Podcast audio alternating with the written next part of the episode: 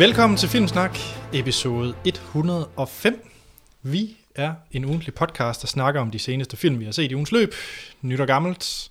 Som noget nyt i sæson tre af Filmsnak, så øh, Troels, du har lige en ekstra film, du skal se i ugens løb. Ja, det har jeg. Fordi at øh, hele året, der skal vi prøve at uddanne Troels i hans øh, manglende filmviden.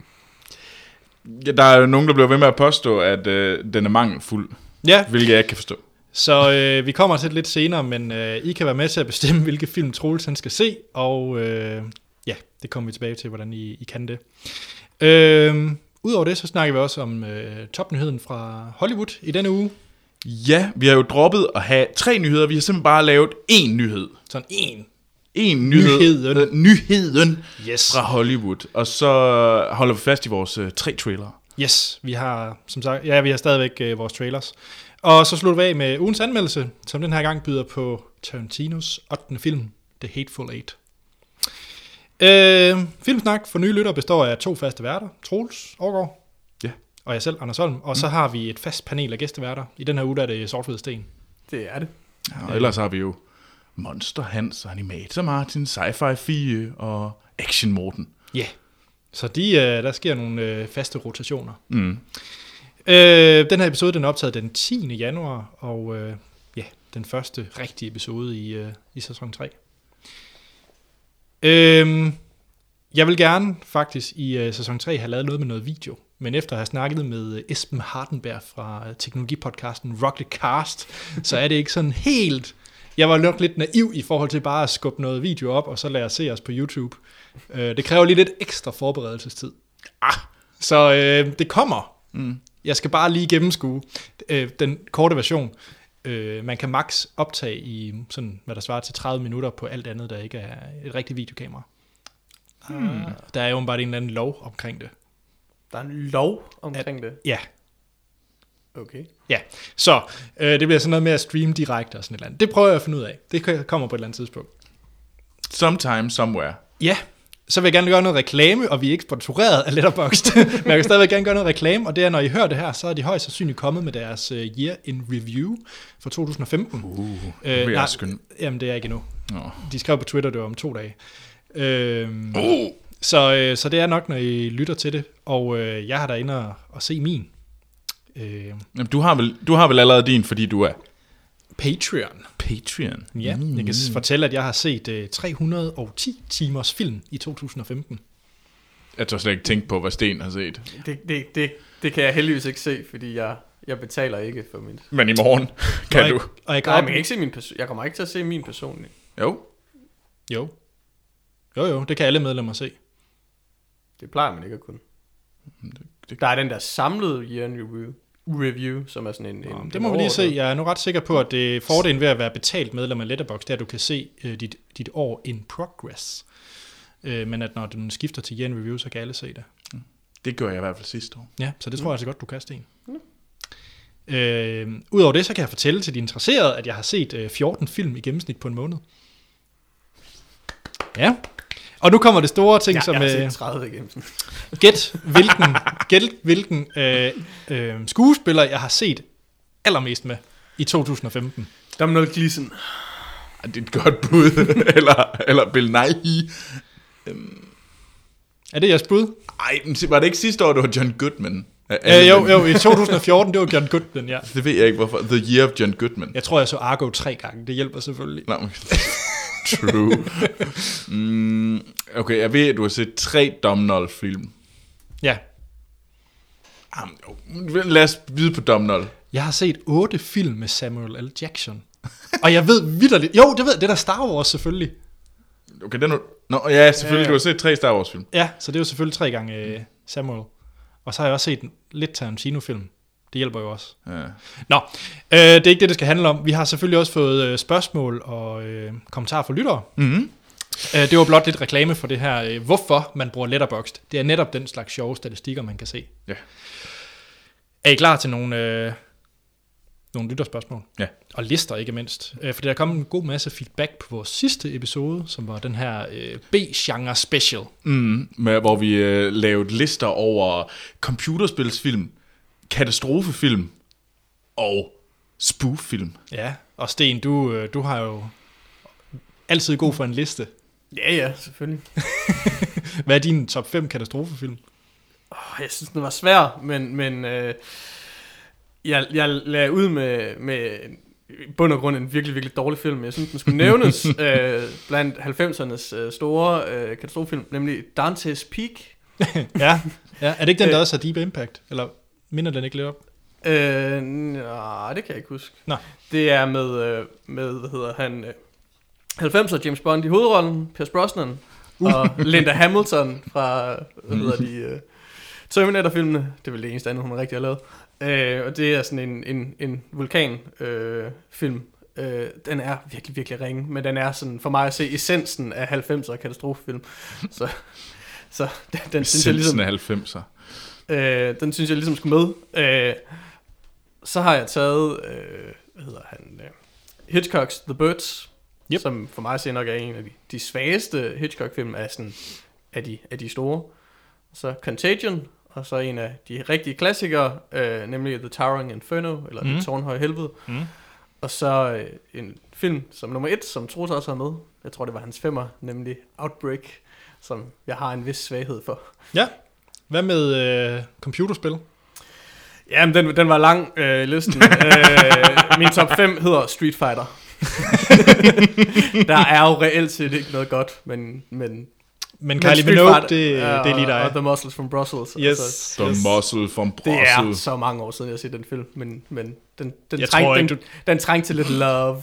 Jeg tror ikke, du skal gense den. Nej, det tror jeg heller ikke. Hvad med øh, spoof? Spoof, jamen, øh, jamen, det var jo sådan, i virkeligheden den sværeste, for det, det var den eneste af filmene, hvor der var rent set var gode ting at tage af, synes jeg. Æh, men øh, jeg, jeg, min femmer var en, en, en, en film, I ikke nævnte, nemlig øh, Mars Attacks. Ja. Af, hvad hedder han? Øh, på hvad der han hedder? Tim Burton. Tim Burton, ja, selvfølgelig. Æh, jeg ved, Anders, at du ikke synes, den helt holder, men sidst jeg så den, synes jeg stadig, den var meget cool. Altså, altså scenen med Tom Jones holder. Ja, men det er også det. Der er Pierce Brosnan der også med. Jo, ja. Ja, jeg ved ikke, åbenbart. Har du et svagt kærlighedsforhold ja, lidt, til? Lidt kærlighed til Pierce Brosnan. Nå, øhm, ja, så jeg vil sige de fire første, det var måske mere sådan i, i ude i skuespillere eller eller instruktører, så jeg har ligesom holdt mig til en, øh, nemlig der så har jeg taget Shaun of the Dead mm. for at repræsentere, øh, skal man sige, ja. de engelske. Øh, Ah, der kommer også lidt engelsk bagefter. Så har jeg taget Austin Powers, etteren selvfølgelig, til mm. nummer tre. Og for så at tage Monty Python, der fik vi noget mere engelsk, har jeg valgt en... Life of Brian. Sådan. Og, det rigtige øh... valg. Ja, det, det kan man jo... Der er, der er flere gode ting at komme efter. Og så nummer et, så har jeg valgt uh, Mel Brooks, men ikke en af de film, I snakkede om. Jeg har nemlig valgt uh, Young Frankenstein. Ja. Som jeg synes på en eller anden måde er... Jamen jeg synes, det, det er den bedste, fordi det, det er også... Det er også den, der viser mest kærlighed til, til sit forlæg. Altså, det er virkelig en, det er virkelig en hyldest film til, til de der klassiske tredivere Universal mm. Monsters. Mm. Øh, den er også optaget i det rigtige, i det rigtige, hvad hedder det, laboratorium, mener jeg. Jeg mener, at, øh, at, at, at, at, at Mel Brooks fik adgang altså, til, til Frankensteins laboratorium, så jeg mener, at den er optaget samme sted. Nå. Det kan også godt være, at jeg fyrer lort af, men det har jeg lavet mig fortælle på et eller andet tidspunkt. Og jeg er nødt til at sige, at jeg er kommet til at glemme en film på min spoofliste. Ja. Galaxy Quest. Ja. Den, der havde været på, hvis jeg havde husket den. Den er bedre end Spaceball, synes du? Ja, det synes jeg. Okay. Det tager du jo fejl i. Ja, det vil jeg også mene. Nå, ja. Vi skal videre til lytterne. Ja. Rasmus M. Han siger, hej Filmsnak. Hej Rasmus. Hej Rasmus M. Tak for en god podcast, der giver masser af inspiration til valg af film. I forbindelse med jeres special om B-filmgenre vil jeg gerne sende mine top fem lister, men jeg er gået i en stor bue udenom computerspilsfilm. Forstår jeg ikke. All those good movies. Og jeg har heller ikke fået set nok katastrofefilm til at kunne lave en meningsfuld liste. Der vil jeg lige nævne The Impossible fra to tusind og tolv med Ewan McGregor og Naomi Watts, som en af de bedste i genren. Hmm. Den øh, har jeg desværre ikke fået set, det den der tsunami-film, er det? Jo, jo. Ja. Jeg har heller ikke fået den set. Nej, men... Den er på min watchlist. Nå. Til gengæld har han set et hav af spoof-film, og derfor fået en helt top ti over favoritterne. Er I klar? Ja, ja, ja. Jo. Nummer ti. Og oh, så vil jeg sige, at uh, hans liste ligger på hans uh, Letterboxd-profil. Åh, oh, fedt. fedt. Så det er godt. Nummer ti, Young Frankenstein. Uh. ni, Shaun of the Dead. Mm. otte, Airplane. Mm. syv, Life of Brian. seks Spaceballs, fem Hot Shots Part to, fire The Naked Gun, tre Johnny English. Ej, det var en fremragende liste indtil nu. Johnny English? Ja, jeg synes også, den ligger lidt højt. Er det ikke den der Rowan Atkinson? Jo, det er Rowan. Okay, nå. No. Og så nummer to, Austin Powers. et. Og så et. Er der noget, I synes, han mangler? Når I skal lige have etteren? Det... Fordi det er Spy Hard. Åh, oh, Gud. Spy Hard, simpelthen. Åh, ja. Oh, ja. Den, øh, er den ikke relativt ny? Eller? Jo. Jeg kan ikke huske, hvad det er. To the Google Machine. Nej, Spy Hard, det, oh. nej, det er den der Leslie. Åh, oh, Gud, er det den? Nicole Sheridan. Var det ikke... Midt halvfemser... Øh... Var det ikke der, Leslie Nielsen ligesom var sådan på den anden side? Nå, men det er i hvert fald den fra Rasmus. Tak for den liste, Rasmus. Ja, men øh, mange, mange gode bud. Øh... Nogle knap så gode. Yes. Det, det vil jeg gerne sige. Så har vi... Stå ved det. det, det Nej, det er rigtigt. Man skal stå ved det. Man skal stå ved, ved sine, uh, sine ting. Så har vi Nikolaj Balle, der har skrevet på Facebook. Hvad er Stens mentale alder, hvis jeg skulle give et bud? Nu er det vist... Nu er det, vist nok, Smukke Hans, der er den ældste på dåbsattesten, men fornemmer også, at han på mange måder har den laveste, sammen med Troel selvfølgelig, mentale alder. Noget, jeg i øvrigt kan sætte mig ind i, det er bare gerne... Jeg kunne... At... Ja, man kan se... I det, man øh, ikke ville kunne undgå at opdage min barnlige begejstring for sej kamp og action-koreografi i film og serier. Så sidder jeg og viner som lille pige og hujer og jubler. Det er så fedt. Sten, du er nok den, der er ældst af yeah. filmsnak-forledet. Mentalt. Yeah. Men hvor gammel Troels? Eller, eller sci-fi-fi. Altså, sci-fi-fi og Sten er sådan lidt... Altså, Sten er uden tvivl ældst, men man har sådan lidt for fornemmelse nogle gange, at det er sådan lidt et... Sådan... midt tresserne ægte par, man ved, kommer hjem til. Ved man... du, hvad Sten han minder mig om? Nej. Han minder mig om, hvis I kan huske, Fangerne på Fortet. Så hvis man Ole Ernst op på toppen, det er Sten. Oh, det er random. What? Jeg er Ole Ernst på toppen. Ja. ja. Fort Boyard. Wow. Det er meget specifikt. Jeg synes altså også, det er en tilsnigelse at sige, Hans er yngst. Altså, det kan, godt, det kan godt være, at han har en, en ung side, som jeg ikke har, men han har eddermame også en side, der er lige så gammel. Ja, ja, det er rent nok. Og så er det det i øvrigt. Er det ikke på dåbsattesten Action Morten, der oh, er ældst? Action, det er Action Morten, der er ældst. Er det det? Ja da. Nå. Action okay. Morten er en gammel mand. Markant, ikke? Ej, ej, ikke mand. Ej, det er det. Han er halvtreds. Nå. Ej, men han er, han er da født i et andet årti end os andre. Er han ikke? Er han halvfjerds? Er hans firser? Hans er firser. Jamen, så tror jeg faktisk, Morten er nioghalvfjerds. Ja, det er det. Nå. Så, det er rigtigt, det er rigtigt. Ja. Det var fordi, han, han, var jo, han kom fra et gammelt årti. Det, mm. Vi repræsenterer jo tre årtier i vores podcast. Det er faktisk rigtigt. Kæft, mand, vi, vi er vildt spændende. Nå, skal vi hoppe videre? Ja. Vi har lige to tilbage. Den mm-hmm. ene, det er fra Kasper, der siger, hej Filmsnak. Hej Kasper. Hej Kasper. Glad for jeres svar. Endnu mere glad for to tusind og seksten bliver uden en masse åh, jeg skal se, jeg skal se film i B F I, når jeg skal til London. Kommentarer. Det vil henvende til dig, Troels. Hvad er der galt med det? Nå, han spørger, kommer I til lidt hurtigt I, kommer I til at gennemgå øh, Tarantinos film? Bare overfladisk, og hvad I synes om den enkelte. Kunne være interessant at høre jeres meninger ud over bare den nye. Det gør vi. Ja, yeah. Sådan det på et eller andet niveau. Det gør vi lidt senere, gør vi ikke det? Mm. Eller hvad? Jo, når vi når til anmeldelsen. Der er også mm. en... Øh, Og nu skal de ned.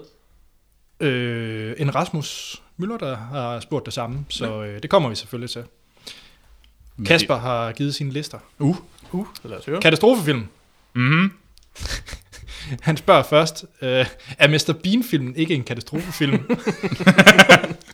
Jo. Nå, men hans nummer fem, det er øh, The Impossible. Ja.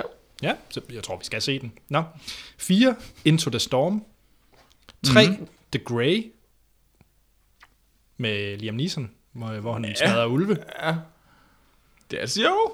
Men hvis det er en katastrofefilm, så vil jeg have smidt cliffhanger på. Men altså, du, du har jo også fået... På Facebook er du blevet tilsvinet af, af ingen andre end min storesøster, der, der er yderst utilfreds med, at du proppede Titanic og Apollo tretten på listen. No. Hvilket jeg også synes er rimelig vagt. Altså, jeg synes, det er jo... Det, men det, det, det, er, det er jo et spørgsmål om definition. Altså, hvad der gør en katastrofefilm. Ja. Men, men, og det vil sige, det er jo, en katastrofefilm er vel en film, hvor, skal man sige, katastrofen eller den lurende katastrofe er det, der er det dominerende ja. i, i, i filmen, og det gælder det The Grey. Er det ikke mere, der sker noget, og så er det ligesom efterspillet på katastrofen, der... Jamen, så, så går det over så, fordi der er en lurende ja, katastrofe, sådan en ja. katastrofe, det synes jeg også er lidt vagt. Nå, jeg mener, det... det, det altså, det skal, være, det skal ligesom være katastrofen, der er dominerende på en eller anden måde. For ja, det er katastrofen, ikke? Der er sådan power igennem, og sådan giver den gas. Men jeg synes jo øvrigt, det er problemet med, med Anders' liste i forhold til, til, til det, han har valgt, at jeg, når, han så, altså, når han har valgt sine definitioner, som, som han har gjort, så er, det, altså, så er det jo bare et problem at have Apollo tretten som den her space-katastrofe. Fordi hvis det skal være, hvis vi skal have sådan noget med, så skal det vel være Gravity, der er den bedste. Nej, fordi jeg ser, gravi- jeg, jeg ser Gravity... Vi havde jo, øh, hvad hedder det...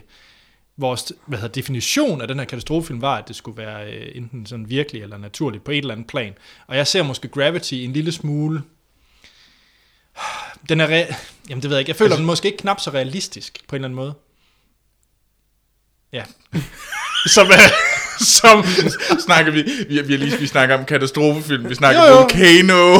Men det var ikke det, jeg havde på listen. Jeg havde jo uh, Titanic og Apollo tretten og Poseidon Adventure. Det kunne ske. Eller jeg er sket, ja. Må jeg så hellere sige. Og du havde, hvad hedder den? Jeg havde også andre på. Fuglene, det kunne ske. Det kunne lige ske, Troels. Lige om lidt, så siger den, squawk, squawk. The birds are coming. Squawk, squawk. Det kunne ske. Nå, jeg ved ikke, om min definition er vag. Lad os komme videre. Ja. Øh, når på hans anden plads, og det var Kasper, vi var i gang med, havde en Contagion, og nummer et, det er Deep Impact. Så når vi til spil, fem, mm-hmm. Super Mario. Kæft, det er en ringbild. fire, Hitman fra to tusind og syv. Åh, oh, den er heller ikke god. tre, Silent Hill. to, Resident Evil. Mm. Øh, men det er så faktisk den første animerede film, han snakker om, en, der hedder Degeneration. Ah, ja. Kender jeg ikke. Nå, og så etteren, Street Fighter. Sådan. Hey. Godt, vi slutter af med øh, hans booth. fem, Naked Gun part tre. fire, Loaded Weapon, dødbringende måben. tre, Black Dynamite. to, Dracula, Dead and Loving It med Leslie Nielsen. Og et, Ghetto Blaster. Mm. Ja. Sidste lytterting, ja. Inden vi når til set siden sidst, det er fra Lone Mørk. Hej Lone. Hej Lone. Hej Filmsnak. Tak, hej Lone. For en, tak for en fed special. Der er få ting, jeg går op i, men når jeg gør det, så er det helhjertet. Det er strik, frikadeller og spoof-film. Interessant øh, treenighed der, vil jeg sige. Ja, men jeg går også op i, jeg er en god frikadelle, det skal man aldrig k- k- mm. k- Og strik er du vildt med, ikke? Ikke så meget strik, men det er sci-fi fi til gengæld. Det er rigtigt. Nej. Men, nu skal jeg, jeg kigger mest over på dig, Sten. Du skal nok hjælpe mig lidt i, hvad det er for nogle film. Okay. Ja, okay. Den første kan jeg The Great Dictator, nummer fem. Ja. Mm. Også en godt valg. Ja. Øh, Chaplin. Men, men er det en spoof? Det er jo, det er jo, det er jo en... Øh...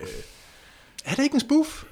Jamen det, jamen, det ved jeg ikke. Altså, det, det er jo en parodi på, på nogle personer, men det er vel ikke en parodi på en filmgenre. Det er vel sådan, jeg opfatter en spoof. Ja, yeah. ja. Yeah. Altså, jeg, jeg havde den med i mine overvejelser, men, jeg, men, men jeg, jeg tog den faktisk ud, fordi jeg mener ikke, den... Hvad med doktor Strangelove? Det er vel en spoof, er det ikke?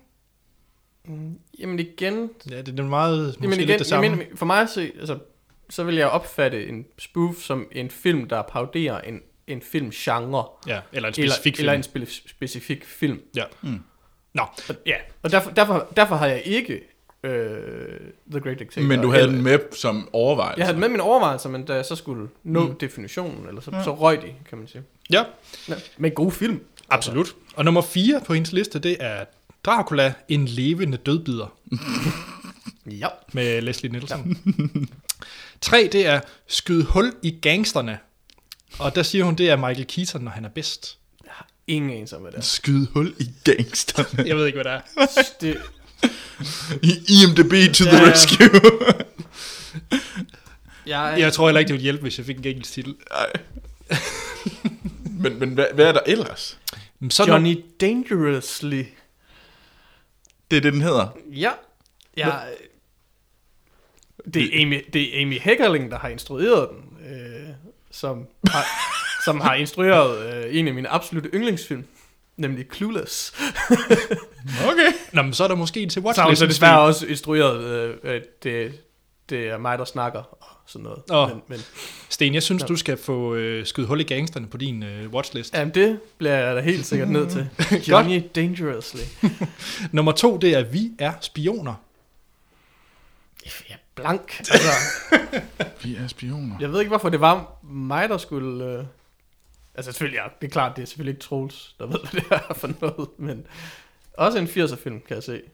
Ja. Spice Like Us med Chevy Chase og Dan Aykroyd. Nå, jo.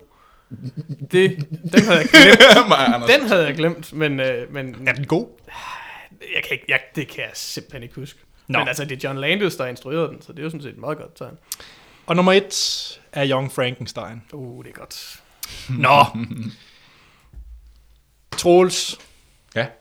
Som sagt, noget nyt. Vi er færdige med lytterspørgsmål. Uh, tusind tak for det. I kan sende flere ind og kommentarer på vores Facebook og Twitter, hvor vi hedder Filmsnak. Det er bare at søge, så kommer vi frem. I kan også sende en e-mail på podcast snabel-a filmsnak punktum d k. Og så er der vores hjemmeside, filmsnak punktum d k, hvor I lige om lidt, udover når vi har versus, kan stemme på det, også kan stemme på, hvilken film Troels han skal uddannes i. Ja. Og, øh, ja, og så har vi iTunes, skal jeg også lige nævne, og der øh, må I meget gerne give os en god øh, anmeldelse. Det hjælper os nemlig, når vi skal få endnu flere lyttere. Mm. Ja, det vil være en, det vil være enormt glade for. Ja, mm. Men nu skal vi til det, Troels. Ja. Fordi, udover set siden sidst, så øh, vil du altid skulle starte, og du vil starte med din øh, ugens uddannelse. Ja. Og øh, den måde, vi vil gøre det på, det er, at lytterne, det vil sige jer, der hører, det er jer, der lytter. Hvis I var i tvivl. Så... øhm, vi er værter, I er lyttere. Godt. øhm, I kan sende ind på de førnævnte kanaler, kan I sende forslag til film, Troels han skal se. I behøves bare at skrive filmen. I kan også mm. komme med en argumentation, hvorfor. Det bestemmer I selv. Så vil øh, jeg og ugens vært, i det her tilfælde Sten, vil vælge mellem øh, det, der er kommet ind fra jer. Sæt to film op, som vi finder passende, som I har sendt ind. Og så skal I lytte og øh, stemme på dem på vores hjemmeside, filmsnak punktum d k. Der kan I så gå ind og, og vælge mellem de to, som Troels han skal se. Troels. Og jeg får også en stemme. Og Troels har en stemme, det er rigtigt. Øh, det ved jeg simpelthen ikke. Jeg synes, det, jeg, jeg har synes bare, stemme. Skal... Jeg har også en stemme på nettet. Jamen, det, jeg synes, det er mod det her, øh, den her idés ånd. Altså, det her handler om, at, at, at, at folket, at dem, der faktisk ved noget om film, skal, skal lære dig, hvad du skal se. Altså, det, du, ved, du ved jo ikke, du har en grund til at prioritere. Du kender jo ikke filmen i forvejen. Altså... Yes, screw you. Vi, vi kan lave en afstemning om, hvorvidt Troels må være med i afstemningen også. Men her til første gang, så øh, er Sten og jeg kommet med, øh, med de to film. Mm. Vi håber selvfølgelig på, at det er jeg lytter, der kan komme med dem fremover. Men øh, de to, I skal vælge imellem, det er enten øh, fra mit synspunkt øh, Office Space, komedien fra halvfemserne, mm. som Troels ikke har fået set. Og Sten, hvad har du med? Jamen, jeg tænkte, vi skulle jo, jeg synes, vi skulle have haft et, have et tema, ikke? Da du ja. valgte en, en halvfemser komedie, så måtte temaet enten være halvfemserne eller komedie. Mm. Og temaet blev komedie, men jeg tænkte, at jeg skulle leve op til mit navn, så, øh, så vi tager da en, en, en lidt gammeldags en af slagsen. Jeg synes, at du skal se øh, filmen Harvey fra nitten halvtreds med James Stewart i hovedrollen. Øh, filmen, der handler om, om James Stewart og hans, øh, hans bedste ven, øh, den, jeg tror, to og en halv meter høje, usynlige kanin, øh, og deres... Øh, liv og hvad de nu bliver udsat for. Ja. Wow. Så Office Space og Harvey, det er det, er det jeg skal finde ud af, om jeg, hvad jeg skal se ja. til næste gang. Ja, det er ikke dig, der skal finde du skal ikke finde ud af det. Nej, du skal jo, jeg har du skal en bare, stemme. Du skal bare lytte til folket, skal du? Det gør jeg også, jeg lytter. Godt, men det kommer op på vores, øh, vores hjemmeside, og vi skal nok også lige skrive det på Facebook. Mm. Men Troels, du har jo allerede fået lektier for. Ja, det gjorde jeg. Så hvad har du set siden sidst? Jamen, jeg fik jo at vide, at øh, i, i slutningen af, af anden sæson, der fik jeg at vide, at jeg skulle se en film. Og wow. jeg skulle se, wow. og jeg skulle se Körkarlen, eller Køresvenden, eller The Phantom Carriage, en svensk film fra nitten enogtyve af Victor Sjöström. Af hvem? Victor Sjöström. Jeg håber, vi har enormt mange svensker, der lytter til os. Det håber jeg ikke. I så fald vil jeg gerne sige undskyld, Sverige. øhm, men nej, øhm, og den har, jeg fik faktisk helt ind til, øhm, helt ind til marts med at se den. Men jeg så den. Jeg har set den meget tidligere, end jeg lovede. Øhm, og det er en film, øh, som er en filmatisering af Körkarlen af Sel- Selma Lagerlöf. Øhm, og øh, det handler om... Øhm, ja, det, det, Hvad handler det om, Troels? Det er øhm, det handler om døden, øh, som øh, er Körkarlen, øh, som øh, og om det er sådan omkring nytårsaften, hvor at øh, der er tre øh, fulderikker, som øh, hvad hedder det, ligesom vækker denne øh, legende om, at hvis øh, den sidste mand, der dør i det nye år, han skal være øh, døden, ham der kører, øh, hvad hedder det, dødens vogn og samler de døde sjæle op i det næste år. Og hver dag er som tusind år for døden. Sådan siger de i hvert fald. Ja, de siger det ikke, det står i en tekstboks. øhm, det er sådan, man talte dengang, tror jeg. Ja, øhm, og det handler så om den her øh, mand, øh, og man skal se det lidt ligesom af Christmas, det er næsten lidt, eller af Christmas Carol. Øhm, hvor den her ene, den her øh, fulderik, der, der dør som sidste, der blev hentet af døden, og nu skal ligesom overtage det.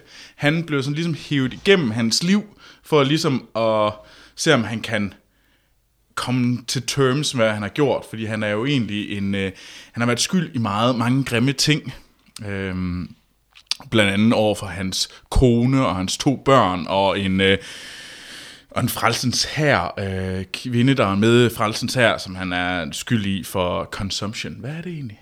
Ja. Øh, pas. En eller anden ting, du dør af. Troels, du sælger den faktisk ganske udmærket. Var den god?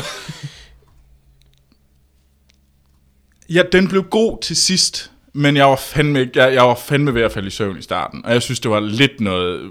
Altså, jeg synes generelt nu, jeg har faktisk set nogle sort-hvid film, og jeg synes, de starter altid enormt rodet, og den var sygt rodet, den her film. Så var man sådan lidt, så var man lidt derovre, så ændrede det lidt herovre, så var man lidt i tvivl om, hvor man var henne, og de var bare ikke en særlig, den var ikke særlig stram, den her øh, film, på nogen måde. Så den var for teknisk avanceret, til du kunne følge med? Fuck eller dig, Sten.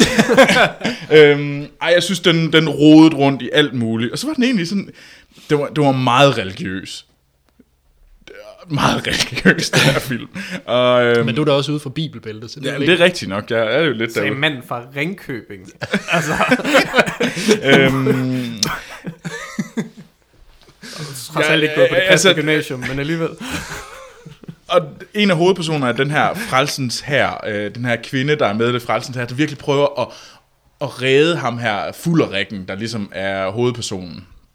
Øh, ligesom siger, jamen jeg vil jo bare gerne gøre det, og hun er bare en fucking kælling. eller eller andet. Det, altså hun er sådan, ham her, han er total abusive, han tæver konen, han, øh, han, giver, han, han er selv sådan syg og sådan og virkelig modbydelig, den her mand, og hun tvinger hende her konen, som er flygtet fra manden. Hun tvinger dem sammen igen, og så er han ellers bare, så fortsætter han med at være total som den her øh, mand, der tæver sine kone og børn og sådan noget der. Det er bare sådan lidt, hvad sker der? Jeg ved godt, det er tyverne, og mm, det var en anden tid, og pff. Altså, hun var bare en kælling, og hun skal bare holde sig langt udefra. Altså, sådan lidt, nej, altså det er den eneste måde, han ligesom kan finde ro i sjælen og sådan noget der. Og så... Jamen, så er det sådan noget med, at så vil øh, moren lige pludselig øh, dræbe hendes egne børn og sådan noget. Det er på alle måder en upassende film. Okay. Okay. øh, men, men det hele bliver godt til sidst. Check. Så jeg ved ikke rigtigt. Det er en øh, lunken anbefaling af... Nej, jeg var ikke... Jeg var ikke... Jeg var, jeg var ikke... Kindhesten. Körkarlen. Körkarlen. Körkarlen. Og Victor Sjöström. Sten. Ja. Øh, hvad har du set? Det er mit navn. Ja. Hvad jeg har set, eller hvad? Ja. Øh, har du set noget af en svensker? En svensker? øh, jamen, jeg har set... Øh, Jeg har set den film, som ifølge øh, Animator Martin er den bedste animationsfilm overhovedet. Nå. No. Jeg har nemlig set øh, Grave of the Fireflies af, øh, jeg har ingen anelse, hvordan man udtaler hans navn, Isao Takahata. Aha. Øh, ham, der ikke er Hayao Miyazaki fra Studio Ghibli. Tak, øh, tak, Sten. skal, skal, vi, skal vi ikke så lægge den joke i graven nu? Ej, nu er det lige... St- nu, nu, nu er vi jo... Nu er jo taget den op, den op af graven. Nå, okay, ja, den, den burde være død. Nej, men, øh, men man kan sige, den, den, vel, den, den, den mindst kendte af de to, øh, af de to øh, hjerner øh, mm. bag Studio Ghibli, Jeg ved ikke rigtig noget om Studio Ghibli, så Martin, du kan rette mig næste gang, du er med. Jamen, det men, eksisterer heller ikke længere. Nej, men, men øh, en øh, film fra nitten otteogfirs, og vel nok øh, Takahatas mest kendte øh, film, som handler om to søskende, en storebror og hans lillesøster, og deres forsøg på at overleve i slutningen af anden verdenskrig. Øhm, ja, det er vel det, den handler om. Øhm, mm. Og det er mærkeligt, jeg, altså vi siger, øh, Ghibli er faktisk et af de meget store huller i min, i min filmviden. Jeg har vist egentlig kun set, øh, hvad hedder den, Min Ven Totoro, øh, og det er for mange år siden. Okay. Øh, Du har ikke set Spirited Away, eller House Moving Castle, eller... Nej, øh, mærkeligt nok har jeg Nå. aldrig. Øh, nu tænkte jeg, nu, nu, nu skulle vi i gang. Eller jeg skulle i gang i hvert fald. Jeg ved ikke, hvorfor jeg skulle have det der vi. Men, øh, og så startede jeg så med Grave of the Fireflies på Martins anbefaling. Øh, og det er godt nok en af de, de film, der har rørt mig mest nogensinde. Nå. Jeg øh, sad helt ærligt og tudede i de sidste fyrre minutter af filmen. Okay. Øhm, det, og jeg, ja, jeg vil egentlig ikke sige for meget om den, fordi jeg synes, man skal have, skal have oplevelsen. Giver du så Martin ret i, at det er en... Altså, det er, den, det er i hvert fald den bedste øh, Ghibli-film, jeg har set. Så den er bedre end mig, Totoro? Som jeg ikke rigtig kan huske. Så, okay, altså, fair ej, men den, ej, jeg synes, den, den, var, den var virkelig, virkelig, virkelig god. Det okay. sjove er, at jeg, jeg, jeg er faktisk ikke specielt vild, vild med animationsstilen. Den, den, den skal jeg nok vende mig til. Altså, ja. øh, anime har aldrig... siger mig ikke så meget, altså, øh, men, men den er ekstremt rørende, så, okay.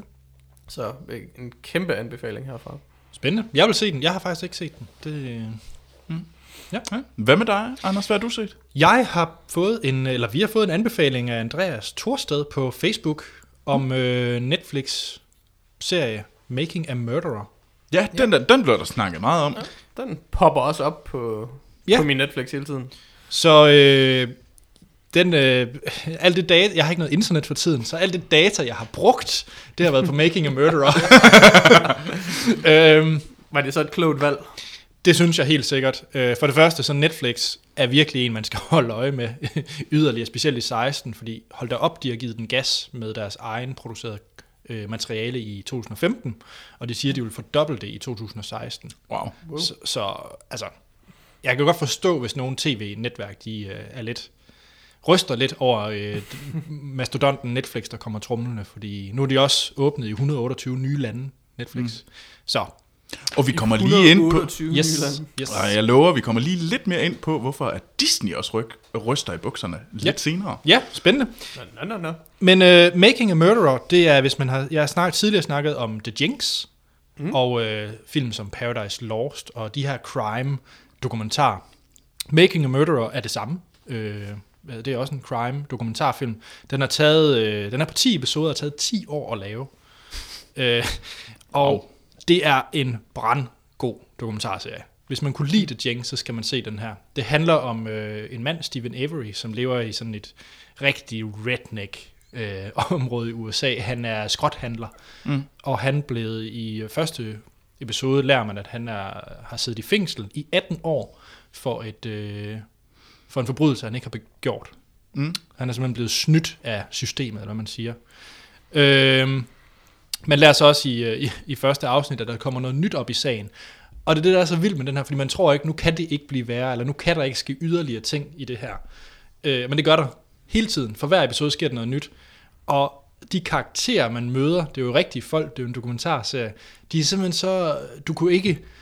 En manuskri- den dygtigste manuskriptforfatter kunne ikke finde på noget bedre, end det, der sker i Making a Murderer. Det er så vildt, det der sker, at man ikke ville kunne finde på at skrive det, tror jeg. Altså, det er virkelig syrede ting, det der sker. Øh, og man sidder på sofaen, og så bliver man nødt til at rejse op og råbe, what? Fordi der bare sker, at du bliver så sur på systemet, når man ser den her serie. Du bliver virkelig bare gal, og du er glad for, at du ikke bor i U S A. øh, ja, okay. Og man kan sige, at den, den er, det er en meget godt uh, sådan companion piece til The Jinx, fordi The Jinx, der var temaet ligesom, at de rige, de går altid fri. Mm. De rige, de har altid, de kan betale sig for alt. Mm. Hvor at uh, Making a Murderer, der får man i hvert fald indtryk af, at de fattige altid kan blames, eller altid kan få skylden. Ja. Så det er sådan, de to sider, uh, synes jeg går meget hånd i hånd, uh, The Jinx og Making a Murderer. Spændende. Det, den eneste kritik, det er, at den er ikke særlig flot.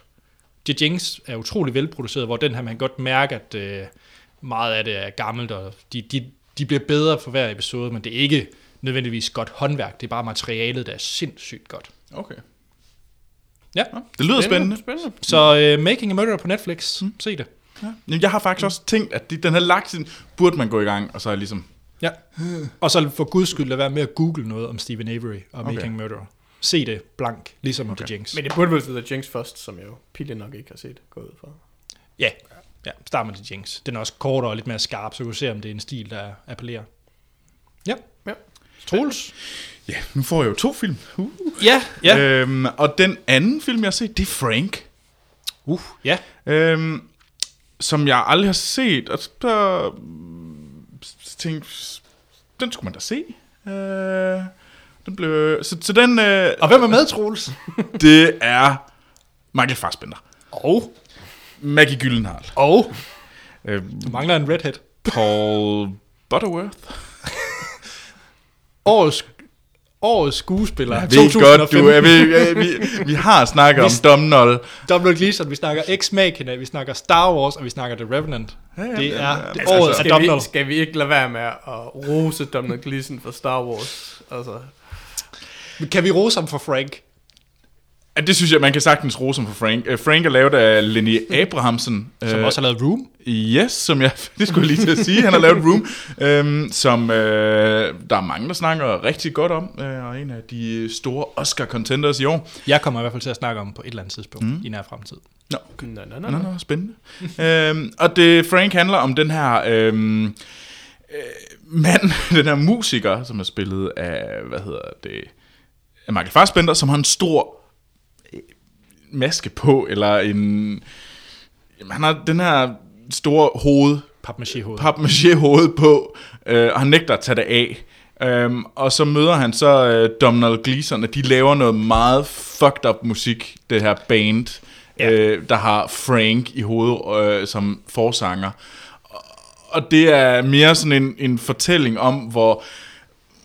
Jamen, hvor galt det kan gå i det her sådan alt for kunstneriske band, og hvordan at øh, de har mødt ham, øh, den her unge mand, der spiller på keyboard, øh, det er for øvrigt sådan, som jeg gerne vil ligesom bryde ud, og ligesom at de bliver store, mens at øh, Frank øh, egentlig bare, de skal bare være sådan lidt øh, art, og så går det hele selvfølgelig fuldstændig galt, og de kommer til South by Southwest, og det går endnu mere galt, de kommer op og slås, og...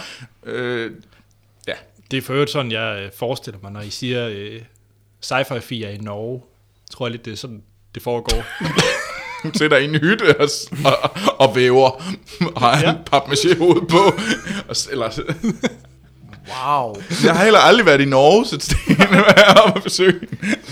Um, nej. Jeg, jeg oplevede ingen papmaché-hoveder, vil jeg sige. Nej, okay. Det kunne godt være, hun havde papmaché-hoveder af sten. Og hun talte til.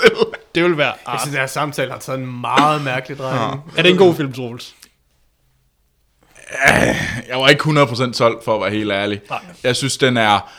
Mere underlig end... Mere underlig, end den er god. Den, den er også lidt sjov... Men der var også på et eller andet tidspunkt, hvor jeg bare sådan, hvorfor, hvorfor er det det her, det er interessant, at de er mærkelige? Nogle gange så bliver jeg sådan lidt, jamen, at, at, har det noget på hjertet, at de bare fucked up? Jeg synes ikke, de havde, den havde særlig meget på hjertet, den her film, udover at de bare var nogle weirdos. Jeg, har, jeg havde en, en meget lignende oplevelse med ja. dem. Ja. Jeg, jeg, kan sagtens, jeg kan sagtens se, at der er nogen, der vil være ellevild med den her, fordi den har den her quirkiness over mm. sig, og, mm. det er jo, og det er jo gode præstationer. Men... men Men den ramte mig heller ikke rigtigt. Det er sjovt, da vi var i Sundance i, i London for snart halvandet år siden. Mm. Nej, to år siden. Ja, min kæreste og jeg. Der var det jo faktisk den, som vi så frem til. Det var den, der ligesom var hovedfilmen mm. et eller andet sted. Det var jo Frank. Men det var sjovt nok absolut ikke den, vi synes, der var bedst af de film, vi så. Mm. Hvilket var overraskende for mig også. Jamen, den, den, dø, den døde også lidt, den ja. her film. Så. Men yes, så Sten. Ja. Ja. Øhm, jamen hvad har jeg set? Øh, jeg havde i julen et, et, et, et kortvarigt øh, øh, David O. Russell flip, kan man vel sige, over en tre-fire dage så tre af hans film. Ja. Øh, startende med, med, med Joy, som jo vi anmeldte, eller Anders, du var med til at anmelde. Mm. Øhm, som jeg faktisk rigtig godt kunne lide. Ja. Og så fik jeg lyst til at se noget mere, så genså jeg Silver Linings Playbook. Ja. Øh, som jeg havde det lidt blandet med i forvejen, men, men synes var rigtig, rigtig god i, i anden omgang her. Mm. Og så den film, jeg egentlig vil tale om, det var så en af hans lidt tidligere film, øh, nemlig den, der hedder I Heart Huckabees, som er fra to tusind og fire. Og var nok også den, der stikker mest ud fra hans seneste film. Ja, det kan man sige. Altså, det er jo den film, han lavede. Han lavede Three Kings, som jo egentlig også... Nej, har han lavet den? Ja, det er ham, der lavede no, den. Det er og så er det den ikke. Film, han laver bagefter. Der går mm. lige nogle år. Øhm, jeg ved ikke, hvad fanden skal man sige? Den handler om... Jamen, den handler om den her mand, spillet af Jason Schwartzman, som, som er sådan en miljø... leder af sådan en miljøorganisation, og så kommer ud for forskellige problemer. Han har en, en, en, en kamp med... Øh, den her direktør fra, fra, hvad hedder det, firmaet Huckabees, som er sådan en Walmart-lignende virksomhed, øh, og har nogle forskellige eksistentielle problemer, og hyrer øh, to eksistentielle øh, privatdetektiver, hvor den ene bliver spillet af Dustin Hoffman. Øh, ja. Og den er, altså, den prøver at være sådan en form for, øh, ja, eksistentiel crazy comedy, et eller andet. Øhm, altså, jeg, mit bedste bud, det er, at David Russell i et meget kort øjeblik troede, han var Charlie Kaufman, og så lavede, og så lavede han den her film. Det er sjovt, jeg har, jeg, jeg tænkte lidt det samme som dig, jeg tænkte mere, måske mere sådan Wes Anderson-agtig, var nok der, jeg var ja, over i. Ja, men selvfølgelig også Jason Schwartzman, som, som, ja, ja, som, det, som, som giver en Wes Anderson øh, vibe, ja. men, men, men jeg vil sige, det, sådan, det der er mere eksistentielle, ja, tænker jeg, er, sådan, er Kaufman-agtigt. Ja. Øh, problemet er, at David Russell så åbenbart hverken er øh, Kaufman eller Anderson, fordi hold kæft, hvor var det en lortefilm. Jeg synes, de første ti minutter var lidt interessante, og man var sådan lidt, hvad fanden er det her for noget, hvor vi på vej hen og sådan noget, og så føj for satan. Altså, øh, det er et under, synes jeg. Altså, nærmest et mirakel, at jeg overhovedet gad at gennemføre den her film, men, men jeg var stædig nok til det. Anne-Sophie var klog nok til at lægge sig til at sove. Altså, ej, jeg, jeg, føj for fanden en lortefilm. Så du vil ikke anbefale ej, jeg og, og mit David O. Russell-trip, det sluttede meget bræt. Så du har ikke set The Fighter? Du har ikke set The Fighter, så? Øh, nå, men altså ikke... Altså, jeg, jeg har set den tidligere, oh, okay, men altså, okay. Det var sådan en, en, en, en, en reunion, okay. Om, så må sige. Men David O. Russell reunion, og så mødte du, så mødte du hende den irriterende, og så... så... Ja, nej, det var... Øh, eller ham.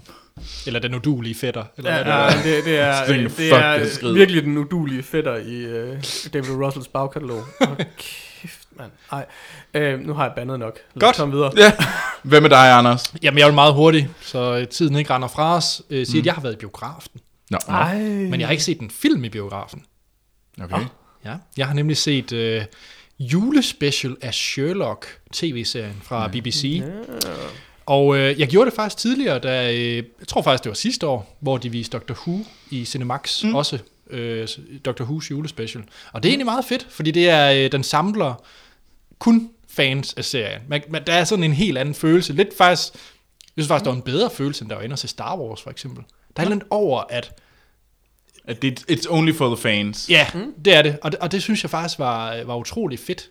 Øh, de har så også gjort noget ud af det, ud af det fordi øh, du startede med at se en meget kort making-of, hvor at øh, Moffat, øh, creatoren af mm. ja, både Doctor Who og Sherlock T V-serien, øh, viser rundt i Sherlock Holmes og laver Sherlock Holmes nørderi, sådan at sige, uh, så har vi lavet en lille ting her på væggen, som skal øh, t- som er en hint til øh, Hounds of Baskerville-historien, og sådan nogle ting. Meget nørdede ting, det var faktisk meget fedt at se. Mm. Øh, fordi så når man så huset i T V-serien, så tænkte man på alt det, han havde sagt. Nej. Og efter T V-serien fik man så også mere making-of. Okay. Øh, hvor jeg blandt andet lærte, at øh, ham, der spiller Mycroft, åbenbart også er en del af creator. Ja, det, det, jo, det er jo Gaddis. Ja, ham, det, der er, og... der lærte jeg noget nyt.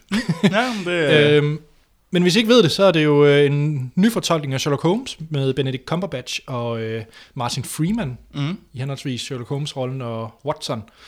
Den her julespecial var lidt anderledes end tv-serien, øh, fordi det foregik i sådan en viktoriansk øh, tidsperiode, mm. setting. Og jeg synes faktisk, det var, det var fedt. Jeg kunne rigtig, rigtig godt lide det, fordi de brugte de samme skuespillere fra moderne tid i andre roller. Og det synes jeg faktisk var, var ret sjovt at se. Mm. Øh, og så den måde, hvordan den blender... Ah, det kan man ikke sige uden at spoil. Den bruger nogle elementer fra, mm. fra, det, fra, den, fra tv-serien, som øh, ret godt, synes jeg. Ja. Så jeg var rigtig, rigtig øh, glad for den. Øh. Ja, jeg har også set den, og jeg var også glad. Sten. Jeg har også set den. Øh, og jeg synes, det var noget øh, selvfedt pis. Hold kæft, hvor var den ligegyldig. Altså, det, det, det, jeg ved ikke, jeg har lyst til at bande i dag, åbenbart. Nej, det var... det var, God. Jamen, det, det var fuldstændig, øh, jeg synes, idéforladt og meningsløst, og øh, altså, der er jo ingen pointe med det der, andet end at... Fanservice. Ja, og et, sådan et, et, et forsøg på at vise, hvor sej man er, og at det her skal, skal være dybt intelligent. Jeg tror, det virker som om, at, at dem bag, at folkene bag dem har taget fejl af Sherlock Holmes' intelligens og deres egen. Altså, at, at, at, at de vil forsøge at lave en, et, et, et, et afsnit, der var lige så intelligent, som Sherlock Holmes er. Jeg synes, det var noget meningsløst pjat. Altså. De spiller stadigvæk godt, bevares, men, men, men der er ingen pointe med det her afsnit. Jeg ved slet ikke, hvad jeg skal sige, andet end at øh, for mig gjorde det alle de rigtige ting, og jeg synes, det var fedt at se det i et kjoledrama, selvom jeg egentlig ikke kan lide kjoledrama. Yes. Men det, jo, det, men godt, det, jo, det godt, I alle sammen, I joiner mig. Sådan, der er kjoledrama her, der er en, der begynder at svine verden til lidt ekstra meget, så det er meget bedre. Men, Troels, men, men, men, men hvad, er, hvad er pointen med at lave en, en tv-serie, hvor man, hvor man tager... skal man sige, forlægget ud af den kontekst, den kommer fra, altså laver det her... en moderne Sherlock Holmes, for så bare fordi man skal underholde, så tager man, tager man den tilbage til den kontekst. Altså, men det har B B C jo altid gjort, deres julespecials. Ja, deres julespecial har jo altid været tænkt, vendt ting lidt på hovedet, og lavet mm. lidt om i det, i det koncept, de ellers har bygget op. Så det er jo B B C's ja. ting med deres Christmas specials. Ja, jeg synes, det var ja. ligegyldigt. Jeg tror hellere, vi må komme til uh, news. Nyheden. Nyheden fra Hollywood. Så her er nyheden fra Hollywood med Troels Overgaard.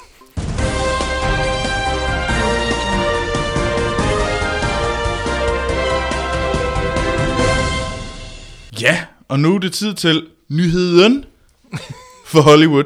Fordi det er jo noget nyt. Vi, vi, har, ikke, vi har simpelthen bare one news piece øh, fra nu af. Og en topnyhed. En topnyhed, ja, det er sådan, man skal sige. Øhm, og det i den her gang, der er det, at øh, Star Wars simpelthen blev den mest indtjenende film nogensinde i Nordamerika. Og den øh, skyder nu mod øh, nummer tre på listen på Global. Øh, det er, de har simpelthen tjent, øh, ind siden, øh, siden den blev released øh, i U S A, over otte hundrede millioner dollars. Det er indsat penge. Det er indsat, det må man sige. Men altså, hvis man lige skal kigge på, så er den altså noget langt fra, det kan godt være, at den er den mest indtjent nogensinde. Men altså, hvis man lige, der er jo sådan noget, som hedder inflation. Der er altså noget til, at uh, Borte med Blæsten, ja. den, den har en komma syv milliarder dollars. What? Og den første Star Wars-film... Altså, er nu, hvis man tager hensyn til inflation. Ja, hensyn til inflation. Så, og uh, hvis man kigger på den første Star Wars-film, den er altså på en komma fem som nummer to. Så uh, Men... den ligger... Hvis, hvis man kigger på alt det her, så er Force Awakens... Den ligger faktisk kun på tyvende pladsen over de mest indtjenende film nogensinde. Men du sagde, at globalt, der var det den tredje plads. Ja. Fordi og, hvad er så to og et? Øh, altså, den skyder mod den. Mangler stadigvæk lige at Nå, okay. slå, øh, hvad hedder det, Jurassic World, som ligger på tredje pladsen. Okay. Øh, men den, det sker inden for den her uge. Og så har, mangler har, den bare har Titanic. Og nej, det gør den i den her weekend. øh, øh, og faktisk lige slået en rekord. Så den ser ud til at fortsætte sit uh, rit. Jeg tror, den kommer til at ligge nummer to. Slår Titanic, der har tjent over ikke... to milliarder. Men den kan ikke slå de blå mænd? Det tror jeg ikke, den gør. Jeg tror ikke, den slår de blå mænd. Mm. Uh, det... Og det er altså Avatar, det er ikke den der danske komedie. um... men, men var det ikke det eller med, jeg synes, jeg læste, at uh, altså relateret til det her, at Harrison Ford uh, også oh. personligt har slået rekorden for, for, for at medvirke i mest indtjenende film, samlet set eller sådan noget. Og det skal siges, at øh, ja. den her nyhed kommer fra, øh, at det, jeg har taget det for Box Office Mojo, og hvis man godt kan lide Box Office-tal, hvilket jeg er enormt glad for, så, så skal jeg så Box Office Mojo et, et rigtig, rigtig godt. Og der kan man sige, at øh, Harrison Ford, mm. han har lige slået og blevet den mest indtjenende nogensinde, da han lige slået Samuel L. Jackson. Er han ellers... What? Ja. Samuel L. Jackson. Om det er jo ikke var, den personlige indtjening, det er vel de, det er vel, det er vel samlet alle de film, alle de film de har lavet, der samler man alt det de har tjent. Men, men Samuel L. Jackson har også både lavet Marvel og øh, Star Wars. Åh, oh, jeg ja, glemte lige altså. Marvel. Jeg ja. lige, øh, jeg glemte lige Nick Fury. Ja. Ja. Der er, og så, altså. og så det, de store roller, kan man sige, nødvendigvis. Mm. Eller sådan. Fair nok, fair nok. Skal, og, og lige nummer tre, det er Tom Hanks. Og så nummer fire, øh, det er Morgan Freeman. Og nummer fem er Eddie Murphy. Ja, det er så vildt. Men hvad var den, det var den, den, den kvinde, der har tjent flest? Det er sådan noget top femten. Det var det eller andet, Cameron Diaz, eller sådan noget. Ja, de der, der... Cameron Diaz øh, ligger på, øh, hvad hedder det, på femtende pladsen. Mm. Lige over Robert De Niro. Det skal faktisk siges, at Gary Oldman, han ligger nummer ni, eller nummer ti. Det er det ikke øh, Batman-filmene, blandt andet, mm, jo. Der gør det. Jo, lige præcis. Men, og det, men det skal faktisk sige, hvis man igen lige kigger på, at der er sket en masse ting, der er det der inflation mm. igen, så er Harrison Ford bare sådan leagues above nogen som helst andre. Okay. Altså Samuel L. Jackson, han ryger ned, fordi det er jo sådan en ny film, han har tjent penge på, mens mm. at Harrison Ford, han er, han er en af de gamle, og han, han, han har hans fin film, som kigger på inflation, har tjent næsten ti milliarder dollars. Air Force One er også god. Præcis. Og, det, og det, er jo, det er jo den, der står for halvdelen set, set for inflationen siden nitten syvoghalvfems. Ja, så, det er det. Og, get out of my plane. øh, Men ja, øh, så øh, ja, og det så, men det, de skyder mod to milliarder. Det tror jeg også. Den skal nok øh, fortsætte sit rit. Star Wars Force Awakens, den tjener jo sindssyge mængder penge. Men det jeg lige nævnte med at Disney stadigvæk, så det er jo en Disney-film det her, mm-hmm. Mm-hmm. Og man burde jo så, siden den tjener så fuldstændig abnorme mængder af penge, den her film, så burde det jo gå fantastisk for Disney, mm. Men det gør det ikke. Nej, for Tomorrowland var rimelig ringe. Tomorrowland var rimelig ringe. Men det er faktisk ikke derfor, og det er faktisk blandt andet for sådan noget for Netflix, fordi at Disney har jo meget, de ejer jo også noget som E S P N, den der store sportskanal i U S A. Der er simpelthen ikke nogen, der gider at have det, fordi at man kan finde det på nettet. Man kan ja, finde alle de andre steder. For eksempel uh, N F L, hvis ja. man er til amerikansk fodbold, har jo deres Game Pass og så videre, så du har sagtens fundet en streaming, hvis du bare er interesseret i den sportsgren. Så det er, altså, det kan godt være, at der bliver tjent penge det ene sted, men så taber de det på karusellerne. Uh. Men må ikke også, de tjener lidt i markedsføring? Eller undskyld, i merchandise. Jeg tror nok, de skal tjene rigeligt med markedsføring. Jeg tror, jeg tror ikke, de er, den, de er vel ikke, de er vel ikke risiko for ligesom, decideret at gå bankerot, kan man sige. Nej, det tror jeg ikke. Man, man beskriver jo Disney i dag som værende i sådan, de her megastudier i U S A, at det er sådan supermagten nu, på grund af de ejer, øh, hvad hedder det, Pixar og Marvel, og nu også Lucasfilm, og dermed også øh, sådan noget som øh, Indiana Jones og Star Wars. Og det har de nok tænkt sig at tage den store malkmaskine frem, og så er det ellers bare... Men var det ikke i to tusind og femten, var det ikke Universal, der har haft det bedste år? Det synes jeg, jeg har læst. At de... Jo, også markant. De har fuldstændig crazy slået alle, men de har jo også... Minions. De, de har Minions, som har tjent en komma tre milliarder. Jurassic World. Jurassic World har tjent en komma seksti milliarder. Og Furious syv, som har tjent en komma fem, mener jeg. Så Universal, de har satset på de rigtige heste. Det har de. øh, men det er så lige, om de kan følge op næste år. Det er nok lidt sværere, fordi de har ikke lige de der store blockbuster næste år på samme måde. Så har de lidt kapital at tage af. Ej, det burde man. Man skal ikke satse på det, at de nok lige klarer det. Øhm, men ja, så... Øhm, så det var lige lidt uh, Troels love heroverfra. Ja. Men... Ja. men øh, lad os kaste os ud i trailerne. Nej, det synes jeg faktisk ikke. No. Jeg vil gerne, øh, jeg vil gerne hijacke det her og sige, at, no. at, øh, okay. at det der med én nyhed, det er noget pjat. No. Fordi øh, jeg synes, no, no. Øh, der er en anden vigtig nyhed. Øh, nemlig, at, øh, at første januar, der døde øh, Vilmos Zsigmond. Okay. Som ja. er en af de, de faktisk meget vigtige personer i Hollywood. Nogle spørgsmål, I ved, hvem det er. Han er forfatter. Nej. Han er... Ej, Vilmos Zsigmond var øh, sammen med en øh, László Kovács, øh, to øh, ungarer, som øh, begge emigrerede til U S A, og begge var, hvad hedder det, øh, cinematographers, hvad hedder det? Øh, mm. Cinematograf. Ja. Øh, kamera. Kameramænd. Hvad hedder det? Det er kameramænd. Ja. Øh, og som, kan man sige, var hoved, to af hovedmændene faktisk i den amerikanske nye bølge i, i tresserne og halvfjerdserne. Og altså Zsigmond er regnet for en af de, de vigtigste overhovedet i, øh, i, i filmhistorien. Altså har, har blandt andet øh, filmet øh, øh, hvad hedder det, Deliverance øh, og Close Encounters of the Third Kind, øh, Deer Hunter og sådan nogle film. Mærkeligt nok også Maverick, men... Det er også en men, god film. Ja, ja, men... men, men, men øh, men øh, altså, de var de her to øh, ungarske emigranter, som, som faktisk revolutionerede Hollywood. Og, øh, Kovács døde i to tusind og syv, og nu døde øh, Zsigmond. Så det... Øh, Det synes jeg bare lige skulle nævnes. Jamen ja. Det er også, det er godt. Jamen jeg fik lyst til at se poker på en juledamper, så jeg... Det er egentlig også lidt. uh, det havde jeg glemt. Han er, øh, øh, Zsigmond har også filmet øh, en, en film, jeg ikke har set, men som har en af de fedeste titler nogensinde. Nemlig The Incredible Strange Creatures Who Stopped Living and Became Mixed Up Zombies. Fra nitten fireogtres. Mixed Up Zombies. Ja, der er vist nok ikke zombier med i filmen. Folk er lidt utilfredse, når de ser den. Apropos Troels trailer. Ja. Apropos mærkeligt. Ja. Så har vi fået nogle, så, så har vi set trailer til den her gang, og det var nogle yderst spøjse nogen, for at sige det mildt. Det var en interessant oplevelse generelt. Ja. Øh, og den første, det er Niels Steinmeier, som har endnu en gang været, øh, været ude og kigge efter trailer for os, og det er mega sejt. Tusind tak for det, Niels. Og det, han har, og det Niels har fundet, det er en russisk superheltefilm. Hvad hedder den, Troels? Mm-hmm. Hvad hedder den? Tjatkiniki. Tjatkiniki. Sashiniki. Sashiniki. Jeg ved det ikke. Ja.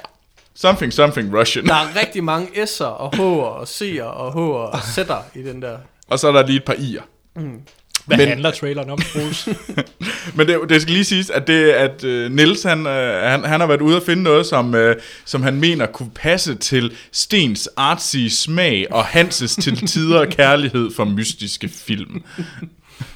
Og ja. Foreslår, om det ikke skal være en fælles screening, det her. Men ja, Tjatjinikni øh, handler om, øh, foregår under ligesom den kolde krig. Ligesom vi gerne vil undskylde øh, over for svenskerne, vil vi også gerne undskylde over for eventuelle russiske lyttere. Ja, jeg, tager, jeg siger det forkert. Øh, det handler, og det foregår under den kolde krig, den her. Øh, og, øh, den, du læser op af I M D B? Jeg læser hundrede procent op, fordi jeg fattede overhovedet ikke, hvad der skete. Men øh, det... og handler om den her organisation, der hedder The, eller hedder Patriots, øhm, som øh, vil, vil lave det her superhelte squad, øhm, som øh, indeholder øh, medlemmer fra alle sovjet, øh, fra mange forskellige sovjetrepublikker. Og så ja. Det var det du så i traileren. Ja, det var ja. det jeg så i traileren. Ja. Ved du hvad, hvad synes I om den her trailer? Anders peger over på mig, jeg ved ikke. Fordi han ikke tør at snakke ja. om den. Øh... Jeg, jeg, jeg var jo ikke blevet advaret om, hvad traileren var for noget, så jeg var sådan meget forvirret, da, da, da Troels viste mig den. Øhm, og jeg havde virkelig en what the fuck is this oplevelse. Nu banner jeg igen, jeg beklager. Øhm, men jeg synes faktisk, det så meget spændende ud. Altså det, det lignede sådan en... Først tænkte jeg sådan, der var sådan noget lidt, øh, hvad hedder det, Matrix-agtigt over det, med, med sådan ting, der blev stukket ind i, i, i, i rygge, ryg eller nakke, og, sådan, og, så, og så bliver det sådan lidt uh, Wolverine-agtigt, eller sådan noget af det, og det var sådan... Jeg fik sådan en øh, realisme-følelse, ligesom med Chronicle, sådan den der lidt mere rå superhelte... Jeg vil sige, realisme var ikke det ord, der gik sådan fløj gennem nej, mit hoved. Nej, det var det godt nok, men, men, men, nej, det var, når jeg mener realisme, så er det mindre spandex og mere... mere gritty. Ja. Så mere, mere Dark Knight end, øh, ja. end, end ja. halvfemser Batman. Ja. Ja. Jo, men jo, men det, det, altså, det var meget gråt i hvert fald, kan man sige. Det er også lavet, det er jo det er også en russisk film. Jo, jo, det er det. Jamen, jeg ved ikke, jeg synes, altså den første halvdel af traileren, jeg tænkte, åh, oh, det, det, det ser spændende og mærkeligt ud. Og så, jeg ved ikke, lidt til sidst, så, jeg ved ikke, om det, jeg, jeg tror, det måske var, var det special effects, der ikke holdt helt i slutningen af traileren. Og så, jeg, jeg, jeg, men jeg nåede sådan tænkte, wow, det, og så lidt, ah. Ja. Hvad med dig, Anders?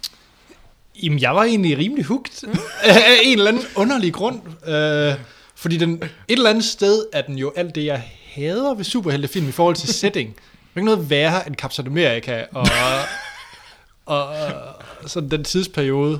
Men jeg ved ikke, det her det fungerede for mig. Jeg tror også, det var, fordi det var så underligt. Ja. Især musikken. Ja. Så man, det er på engelsk, men man fatter cirka kun hver tredje ord, der bliver sagt. Altså det, det er sådan, jeg det, var lidt i tvivl, var det, var det russisk, eller var det engelsk? For det, det var, var engelsk. Det var engelsk. Var det rent engelsk? Det tror jeg. Jeg lyttede ikke det til tror teksten, jeg altså ikke. Det... Nå. Fordi men, jeg har virkelig lyttet, jeg har hørt, jeg har set den her trailer flere gange. Jeg skal holde øje med den her. Ja.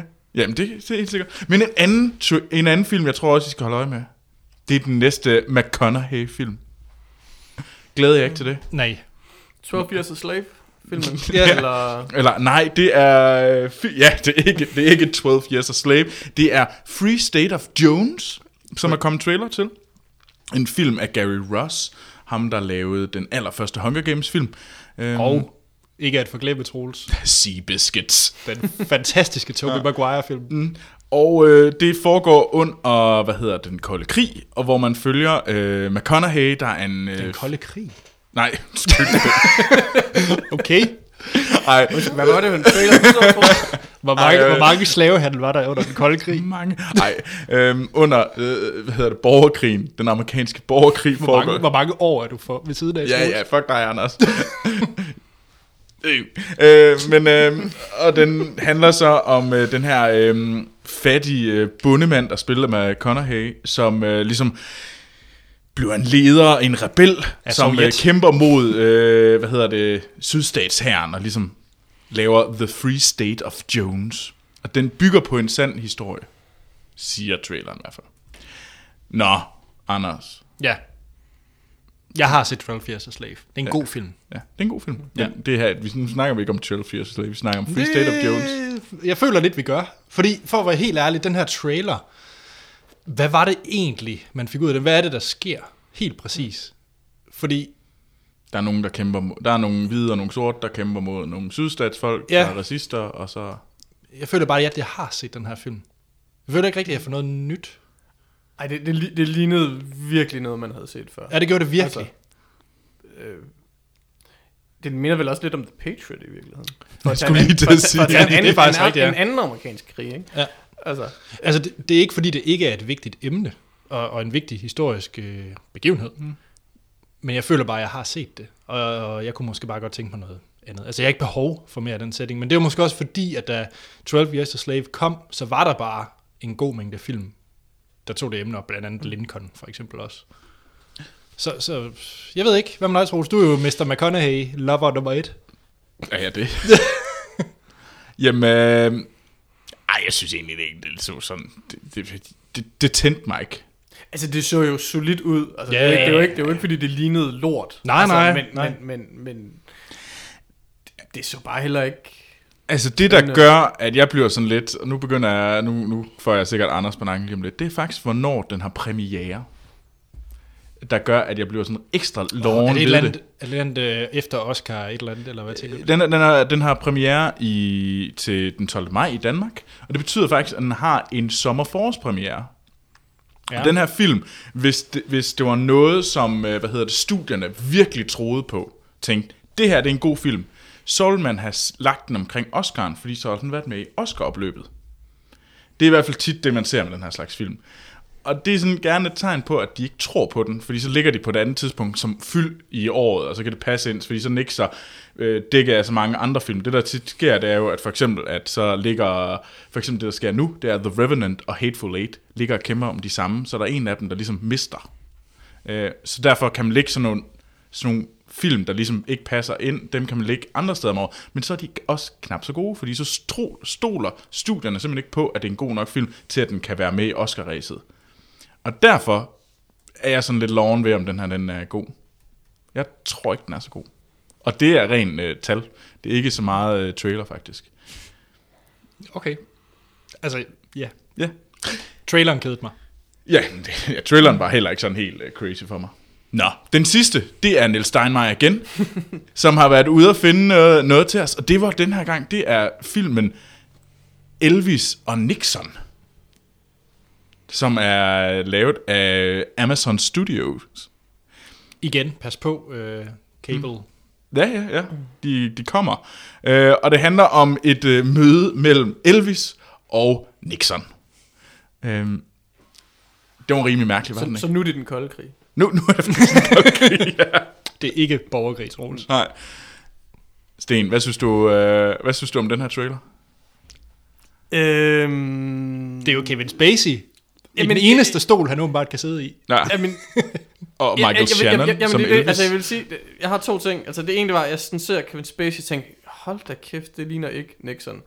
Øhm, nej. Men, men, men, men, men den oplevelse var totalt sådan, sige, undermineret af oplevelsen af Michael Shannon, og sådan, jeg, hold da kæft, det ligner ikke Elvis. Jeg, det kunne jeg, jeg kunne, altså han lignede, han lignede jo ikke, altså han lignede en Elvis impersonator. Altså, øh, altså hvad, hvad, hvad hedder den der? three thousand Miles from Graceland. Ikke? Mm. Altså det var, sådan, øh, men det, jeg synes det, simpelthen det så så fjollet. Altså det er jo den okay film, øh, den der. Men Costner, men men men så det var ikke for at svine den, men, men det ligner jo ikke. Altså. Skal det det? Fordi hvis man nu tager sådan noget som, nu, okay, nu har vi ikke uh, snakket, og nu det er en film, jeg gerne vil se, uh, Steve Jobs, der kommer, mm. Michael Fassbender ligner ikke Steve Jobs. Nej. Altså jeg, sådan jeg biopics, ikke, mm. det, jo, det bliver jo sådan noget mm. uncanny valley, det bliver aldrig ligne. Nej, men jeg synes ikke, det skal jo ikke, man skal jo ikke nødvendigvis ligne sådan rent fysisk, men så skal man ligne sådan i, i, i måden, man går, og altså sådan gestikulering og sådan noget. Ikke? Altså ja. man kan, man kan imitere, ikke? Mm. Altså det er ikke så meget det ansigt, men han, han, han opførte sig jo ikke som, altså han, for mig så lignede han ikke Elvis, han lignede en, der spillede Elvis. Ja. Ellers. Altså det så, jeg synes det så så karikeret. Ja. Jeg er meget enig, men, men for mig er det så nok også lidt ansigtet, fordi man kan jo godt finde nogen, der sådan. For mig, der Michael Shannon vil altid være en skurk.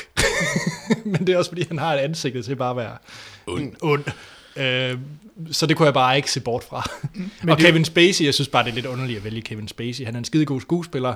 Men han over, åbenbart skal spille præsident ja, det hele må, tiden. Ja, det er øh, måske lidt. Ja. Ja. Jamen, det, jeg synes, det lignede. Ja. Du er ikke solgt. Nej, det var jeg godt nok ikke. Hvad har instruktøren ellers lavet? Liza Johnson. Øhm, Hun har lavet øh, Hate Ship, Love Ship og Return. Hvis det skulle hjælpe med noget. Ikke rigtigt. Nej. Hun er ikke, øh, det er ikke hende, der er mest kendt. Nej. Øh. Hvad siger tallet, Troels? I forhold til det her, jamen, hvis vi skal kigge på den igen, så har den her premiere i april. Ja. Så jeg vil påstå det samme. Okay. At øh, det er nok ikke en film, som studierne tror, vi har helt vildt meget på. Så de så er nok ventet et halvt år. Og så havde vi leaset den til efteråret. Altså, det ligner jo heller ikke sådan Oscar-material, vil jeg så sige. Altså, de, de har, har skuespillerne med sig. Jo, men det er for crazy comedy, umiddelbart. Sådan til, ja, til, men det tror jeg jo. Men, altså, comedy har det svært i, i Oscar-løbet, men de har skuespillerne, og de har et materiale, det er historisk, og det handler om U S A og sådan noget. At på den måde synes jeg nu egentlig godt, at det kunne passe ind. Øh, men datoen lyder ikke så god for den. Nej, ja. En anden film, der har en god dato. Ja, er, den har en, den helt rigtig dato. Det er jo uh, Hateful Eight, yeah. som vi skal til at anmelde. Og nu skal vi til at snakke Tarantino. Det skal vi. Lad os da det.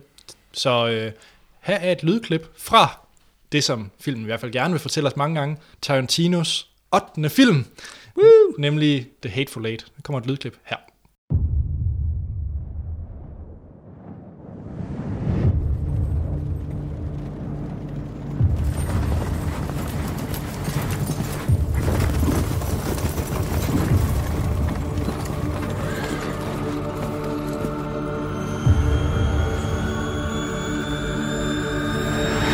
Got room for one more.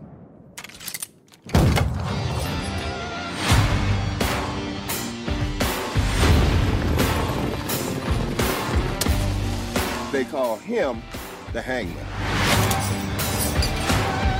When the handbill says dead or alive, the rest of us just shoot you in the back, come up on top of perch somewhere and bring you in dead over saddle. But when John Roof the hangman catches you, you hang. Det var et lydklip fra traileren til uh, Tarantinos The Hateful Eight.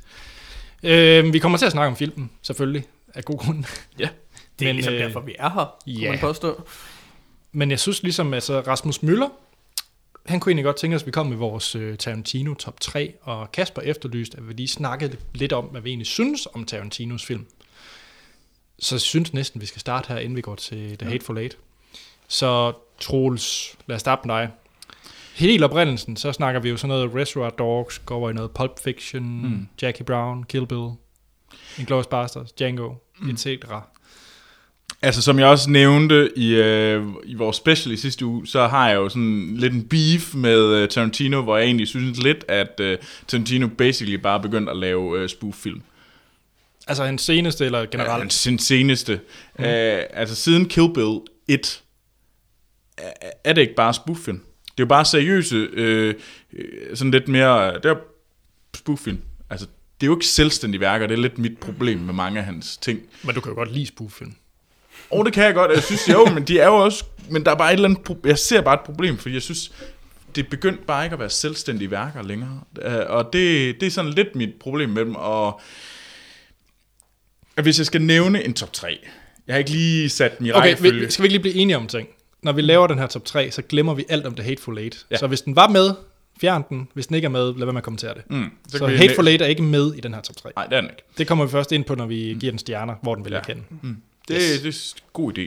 Øhm, men som, så vil øh, min top tre være øh, øh, Kill Bill, Reservoir Dogs og Pulp Fiction. Check. Så Kill, Kill Bill et. Nej, nej, Kill okay. Bill et. Ja, du mener også, at toeren er en spoof, så det var bare fordi, du sagde alt efter Kill Bill et. Ja, jamen også Kill Bill. Kill Bill og derfra. Alt Kill Bill og fremad. Det er basically bare, hvad hedder det, homages, og så kan man vel også, det er bare en spoof på en filmgenre, som er lidt mere seriøst. Ja. Så hvad var det, du sagde? Du sagde? Kill Bill, uh, Reservoir Dogs, Pulp Fiction. Mm. Hvad med dig, Sten? Hvordan har du det med Tarantino? Jamen... Øh Jamen, jeg ved ikke, langt hen ad vejen nok lidt ligesom Trots. Altså, jeg synes, han, han har, jeg synes, han har lavet nogle fantastiske film. Og så synes jeg også, at, at det, der er kommet på det seneste, ikke nødvendigvis er så godt. Og så, og så igen, altså, når jeg siger på det seneste, så er det jo i virkeligheden Django, jeg har det svært med, eller Django Unchained. Fordi jeg kan egentlig meget godt lide Inglourious Basterds. Så, ja. øhm, Kan du det? Jeg synes, den irriterer mig. Jeg synes... Jeg er helt vild med Inglourious Basterds. Jeg har, jeg har det lidt blandet med Inglourious Basterds, for jeg synes, den har nogle helt fantastiske ting. Altså, og så har den, og så har den, Jamen, den har ligegyldighed, ikke? Men, men, men, men jeg elsker åbningssekvensen. Ja, jamen, de, og, jeg, og jeg kan faktisk også meget godt lide slutningen. Altså, øh, hele, hele, hvad hedder det, øh, biograf-scenen øh, og sådan noget. Mm. Altså, øh, som selvfølgelig er for meget, men jeg synes, det Det, det er sjovt nok lige præcis, fordi det er en anden verdenskrigsfilm, og, sådan, og så ikke er alligevel. Eller, altså, øhm, men de gamle, synes jeg, er fede. Det er ikke så lang tid siden, jeg så Kill Bill og øh, filmen Reservoir Dogs, så dem har jeg egentlig ret frisk erindring. Pulp Fiction og Jackie Brown derimod er, er, er lidt for langt væk, og for den sags skyld, hvad hedder den, øh, Death Proof. De, ja. de tre vil jeg egentlig gerne gense, men har ikke fået det gjort. Men hvis jeg skal lave en umiddelbar top, top tre, eller den top tre, jeg har lavet på Letterboxd, så hedder den Pulp Fiction, Kill Bill et, Kill Bill to. Mm. Og hvis okay. man ser Kill Bill samlet, så, så har jeg Reservoir Dogs. Så det er, jeg er meget til det gamle, kan man så sige. Så er det meget anderledes top tre'en, hvor, mm. hvor jeg vil nok lægge det. Altså, jeg, jeg er meget begejstret fra, fra Jackie Brown. Jeg synes, det er en meget undervurderet Tarantino-film. Jeg synes, og den, den, hver gang man ser, jeg, jeg synes man ser Jackie Brown, så, så får man noget nyt ud af det. Jeg har kun set Jackie Brown en gang. Jeg, jeg kunne, jeg synes den var okay. Jeg tror jeg var lidt skuffet over, altså Pulp Fiction var lidt en åbenbaring, altså tilbage i nitten halvfemserne. Altså, altså så var så var Jackie Brown måske sådan lidt lidt. Jamen, den var den den kunne ligesom bare ikke leve op til det hype jeg havde dengang. Altså ikke fordi den var dårlig, men men det er femten år siden, jeg har set den, hvis det kan gøre det. Altså, ja. Så den skal genses for mig, før jeg kan rykke den op eller ned, kan man sige. Hvad hedder det? Jamen, hvor ligger jeg?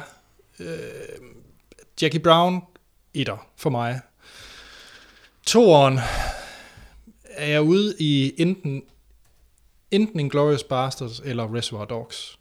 De to er lidt i tvivl om, det er, hvad for en der er to og hvad for en der er træer. Jeg tror, Inglourious Basterds... Øh, Selvfølgelig åbningssekvensen er noget af det bedste, Tarantino har lavet. Mm. Øh, det synes jeg helt klart. Og, og det Tarantino kan, det er at skrive dialoger, mm. øh, der, der er spændingsfyldte. Men de er jo ikke sammenhængende. Det er et kæmpe problem med Inglourious Basterds. Jo, det er en fantastisk startscene, ja. And that's fucking it. Hvis lige vil tage mig færdig. Hvad hedder det? Det er jeg lidt uenig i. Jeg, jeg er enig om, at der er scener, der har problemer i Inglourious Basterds, men jeg synes, der i særhed, der er sammenhæng mellem hele forholdet mellem øh, hovedpersonen og, og hende der biografdame. Det synes jeg, det er det der hele temaet i filmen, og det synes jeg binder fint sammen. Okay. Også i slutningen. Altså, jeg synes, det er, synes, det, det er fint, at det, det, det, det er bare sådan noget... Jamen, det er bare sådan nogle... Så er det sådan, nu, nu er det en ny historie, nu er det en ny historie, så er det sådan lidt løsbundet sammen, og så er det sådan lidt cyklisk. Det, det, det, det synes jeg overhovedet ikke. Altså, det er jo også det, der Nu bryder jeg mig, jeg er faktisk ikke, jeg bryder mig ikke ret meget om Pulp Fiction, men det, jeg synes, man kan give Pulp Fiction, det er netop det, at den har mange historier, den binder sammen. Jamen, den binder det meget stærkt sammen. Den minder mig lidt om, øh, hvad hedder det, altså, det er sjovt, jeg kom, når jeg tænker på, øh, hvad hedder det, Inglourious Basterds, så tænker jeg lidt på Interstellar. Det er sådan, det er basically bare nogle, nogle sjove enkeltscener, og så flyver den lidt imellem hinanden. Ja, og så er, okay. de, så er de fede, og det de, de er godt skrevet, og der er noget sjovt dialog, men det er basically en ligegyldig historie, og det er bare sådan, at nå, var det det, jeg lige har set? Og det synes jeg er så typisk for hans nye film. Og jeg, og så må jeg, du jo synes, give den fire jeg, stjerner, jo. Jeg synes, at det for eksempel er sådan en som, øh, øh, den der western, ikke den nyeste. Django. Django. Jeg synes, den holdt lige ind til, de slog Leo ihjel. Derefter, det var simpelthen værste bras den sidste halve time. Fuck, hvor blev jeg vred. Altså, så skulle man se grimme, grimme Tarantino. Nu skal du lige ikke spoil alt for meget. Nej, altså, den er fucking mere end et år. Nej, stadigvæk, Troels. Jamen, altså, det... Jeg er ikke... Er det fordi, at Tarantino selv er med i Django, du ikke kan lide det? Nej, det er bare fordi, det bliver en Tarantino-film. Jeg havde håbet på, at han faktisk har lavet en rigtig film. Mm. Nej, nej, så bliver det bare sådan noget fjol Tarantino, og så en mand, så går der en... Så er der en mand, der går langsomt væk fra en eksplosion, og så skal vi klappe i hænderne, fordi det er nyt. Altså, man kan sige, hvis man vender tilbage til Inglourious Basterds, så... så, så jeg tror for mig, problemet i den film, det er jo i virkeligheden, det er jo i virkeligheden The Inglourious Basterds. Altså hele, hele det der jødiske, amerikanske revenge squad, det, det er måske sådan lidt mere ligegyldigt i den i virkeligheden. Mm, altså hvor man kan sige, at jeg synes jo netop, at altså historien med, med, med den franske bondepige mm. og, og den, den, den tyske øh, nazistiske general, eller hvad hans titel nu er, altså den, den, den er fed, ikke? Altså, absolut. Hvor der så er nogle elementer, som, som er mere tvivlsomme. Mm. Og så alligevel, jeg kan, altså, der er jo også ting i det, jeg godt kan lide. Altså det, men, men, men, men jeg tror også, at Inglourious Basterds på en eller anden måde illustrerer problemet med Tarantino. For specielt, altså man siger, den åbningsscene, ikke, som er fantastisk, men jo er en western-scene taget ud af sin western-kontekst, fordi det, han laver, er ikke at lave genrefilm, men han laver sådan homages eller spoof, som, som Troels vil kalde det. Men, men altså... Og det er jo det, altså problemet med Inglourious Basterds, den del, det er, at i stedet for at lave en, en western, så laver han en homage til en western. Og når han så rent faktisk skal lave en western i Django Unchained, så laver han stadig ikke nogen western, men laver en, en, en Tarantino-sk homage til men, western. I er begge to Kill Bill meget højt op mm-hmm. på jeres liste. Yep. Ja. Det er da om muligt også en homage til... Det var også den første, det var, det var bare så rent, og jeg, mm. det var nyt dengang, og så var den bare fortsat. Ja, det, problemet er jo, at han bliver ved. Altså, han, han, har, han har jo stadigvæk ikke lavet nogen genrefilm før den her. Der kan vi så diskutere, om det her er eller ej, ikke? Altså, helt for lidt. Men, men, men i de syv første film, så har han stadig ikke fået det gjort. Ja. Jamen, det ved jeg ikke. Og, men skal han det? Altså, er det... For mig at se, hvis han skal, skal, hvad hedder det, hvis han skal op blandt de allerstørste instruktører, eller bare de allerstørste nu, nulevende instruktører, aktive instruktører, så skal han vise, at han kan noget andet, end det, han allerede har vist, han er virkelig, virkelig god til. Altså, det er jo det, det, er jo det øh, P T Anderson kan ved at lave forskellige typer film, ikke? Selv David Lynch, som, som er så kendt for, for, for alle de her mærkelige og sådan skæve, skæve ting, og sådan spooky og sådan noget, så har han lavet sådan en film som The Straight Story, som er så lige til, som, som titlen antyder. Altså, det er en mand, der kører på en hærgetraktor gennem øh, amerikansk stat. Altså, øh, der har han vist, at han kan noget, der er helt anderledes. Det har Tarantino ikke endnu. Okay. Skal vi prøve at, hmm. at snakke om Hateful Eight? Hvis, øh, jeg, jeg lige skal... jeg, hvis jeg må sige en ting til, ja. I forhold til, til, til, til hans virke, Tarantino, så kan man sige, for mig at se, så er et, så er et af problemerne også, at han får lov til for meget. Altså, han, han er sådan auteur-typen, øh, som skal instruere og skrive og producere og hvad ved jeg, ikke? Og, og, og, og problemet med, med Tarantino er et eller andet sted, at, at han kan få lov til at gå for langt ud. Derfor synes jeg faktisk tit, at eller nogle af hans bedste film er jo egentlig dem, han ikke selv har instrueret, men bare har skrevet. Øhm, hvad hedder den? Altså først og fremmest True Romance er et eller andet sted for mig at se faktisk den bedste Tarantino-film, fordi han ikke selv har instrueret den, men lavede så mainstream en instruktør som Tony Scott til at instruere den, ikke? Mm. Øh, så, så, så får man de tarantinoske idéer, men, men, men, men fremstillet af en anden, ikke? Det gælder for den sags skyld også, hvad hedder den? Øh... Og den er lavet sammen med Rodriguez. Uh, uh, Death Proof. Uh, nej, nej, uh, halvfemser uh, vampyr. Uh, uh, Nå, no, uh, Dusk to Dawn. Dusk to Dawn. Dusk to Dawn, ikke? Ja. Altså, som jeg også har skrevet af ham, ikke? Ja. Eller skrevet sammen, det kan jeg ikke huske. Men, men det der med, at det er en anden, der får lov til at udlevere. Hvad hedder det? Men der kan jeg så gøre dig glad, fordi mm. Tarantino har sagt i et uh, talkshow, at han vil lave ti film, og så vil han bare være writer. Mm. Så. Ja. Hvorfor ikke bare... F- nej. Ikke noget. Godt. Hvorfor ikke bare lave otte film, og så blive writer? Ja. Eller... Godt. Skal vi komme i gang med Hateful Eight? Ja, lad det. Du har allerede røbet lidt din holdning. Ja, ja. uh, Hateful Eight, det handler om, uh, i, uh, ja, det er meget apropos dansk vejr, så er det meget vinteragtigt. Ja. Jeg følte det i hvert fald ekstra koldt, da, da jeg så Hateful Eight. Uh, vi følger en uh, bounty hunter, spillet af Kurt Russell, spillet, som hedder John Ruth, og han har fanget Daisy Domergue, ja, spillet af Jennifer Jason Leigh. Mm. John Ruth, han skal øh, have fanget hende, fordi hun skal hænges i Red Rock, byen Red Rock. På vejen, der møder de øh, Major Marquis, spillet af Samuel L. Jackson, og så møder de en, som, øh, hvad er han? Sheriff. Han er sheriff kom, Mannix. Kommende, kommende sheriff i Red Rock. I Red Rock. Mm. Det er en forfærdelig vinter, der kommer en blizzard, og de bliver nødt til at finde ly, og det gør de på Mini... Hvad er det nu, den hedder? Mini... Minnie's Haberdashery. Haberdashery, det er det, der hedder. Hab... Ja. Ja. Ja. Så der, og der møder de så andre karakterer. Haberdashery. Ja, det er rigtigt. Haberdashery, det er også et fucked up ord. Ja. Men i hvert fald, der, der finder de så blandt andet øh, Bob, som... er ejer af Haberdashery, eller bestyrer, eller hvad det hedder, Tim Roth, som er The Hangman af Red Rock, og øh, som hedder Oswaldo her. Og så selvfølgelig en øh, Tarantino-kending. Oswaldo Mowbray. Ja, en Tarantino-kending, nemlig Michael øh, Madsen, Madsen. Altså George Gage. Som er sådan en cow, et eller andet ko, ja. Et eller andet vogter, noget. Mm. Har jeg glemt nogen? Nej. Så, og så lige Bruce Stern. Bruce Stern, yeah. Som øh, den gamle sydstatsgeneral. Yes. Så er jeg vist også taget de otte, har jeg ikke? Jo, jo, det har du vel. Ja. Yeah. Og så er der, der er jo, hvad hedder han, kusken. Han skal vel ja, med. Det er rigtigt. O B, det er rigtigt. Diligence-kusken. Yes.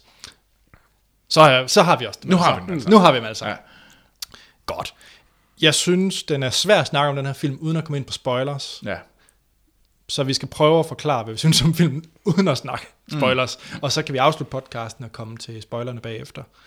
Øhm. Skal vi ikke prøve det? Jo. Sten. Ja. Yeah. Gæst og Tarantino, nej, Tarantino-fan lød det ikke rigtigt til, du er. Øh, jamen, måske sådan lidt øh, fortabt Tarantino-fan. Altså, hvad siger øh, den fortabte Tarantino-fan så til Hateful Eight? Jamen, man kan jo starte med at snakke om forventningerne til filmen, måske. Ja. Altså, hvor jeg... Jamen, det ved jeg ikke, det har jeg vel afsløret måske, altså, men jeg var lidt, lidt blandet, ikke? Altså, at, at, at jeg, jeg kan sgu godt lide de gamle, men jeg synes ikke, det der er kommet på det seneste, nødvendigvis tegner sig godt, så jeg var lidt usikker. Og så vil jeg sige, da jeg så traileren i sin tid, den første trailer, så var jeg sådan lidt, uh, jeg er bange for, at det her, det bliver den, den der typiske spoof Tarantino, for at bruge Troels udtryk. Mm. Men som, så som, som tiden er gået, og da det viste sig, at det var mig, der skulle anmelde den, så, så er jeg egentlig blevet mere og mere spændt, og, sådan, og tænkte, ah, uh, det kan jo være, at vi er tilbage ved det gode gamle. Er vi så det? Vi sidder i hvert fald fast et eller andet sted, kan man sige. øh, jeg synes, at det her er en af de mest ligegyldige film, jeg har set meget, meget længe. Okay, øhm, ja. Det er... Jeg, jeg synes, det er på grænsen til at være en lortefilm. Bare for at blive ved med at være sur. Det er en teknisk, på mange områder teknisk meget, meget vellavet film. Men i så fald er det en teknisk vellavet lortefilm.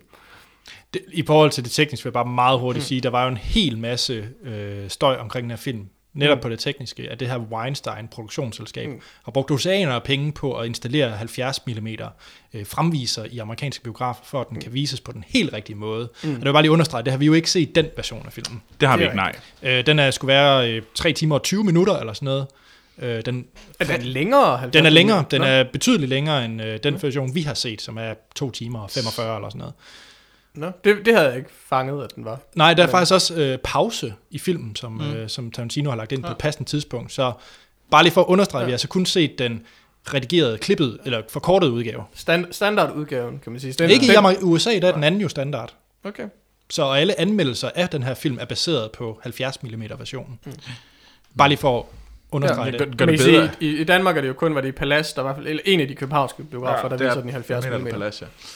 Nå, men Troels, lad os nu få din galle ud, for du sidder allerede nu og... Jamen, jeg er fuldstændig enig. altså, vi, er, vi har tre sætninger. Tre ting. Vi har en i et... Øh, vi kører.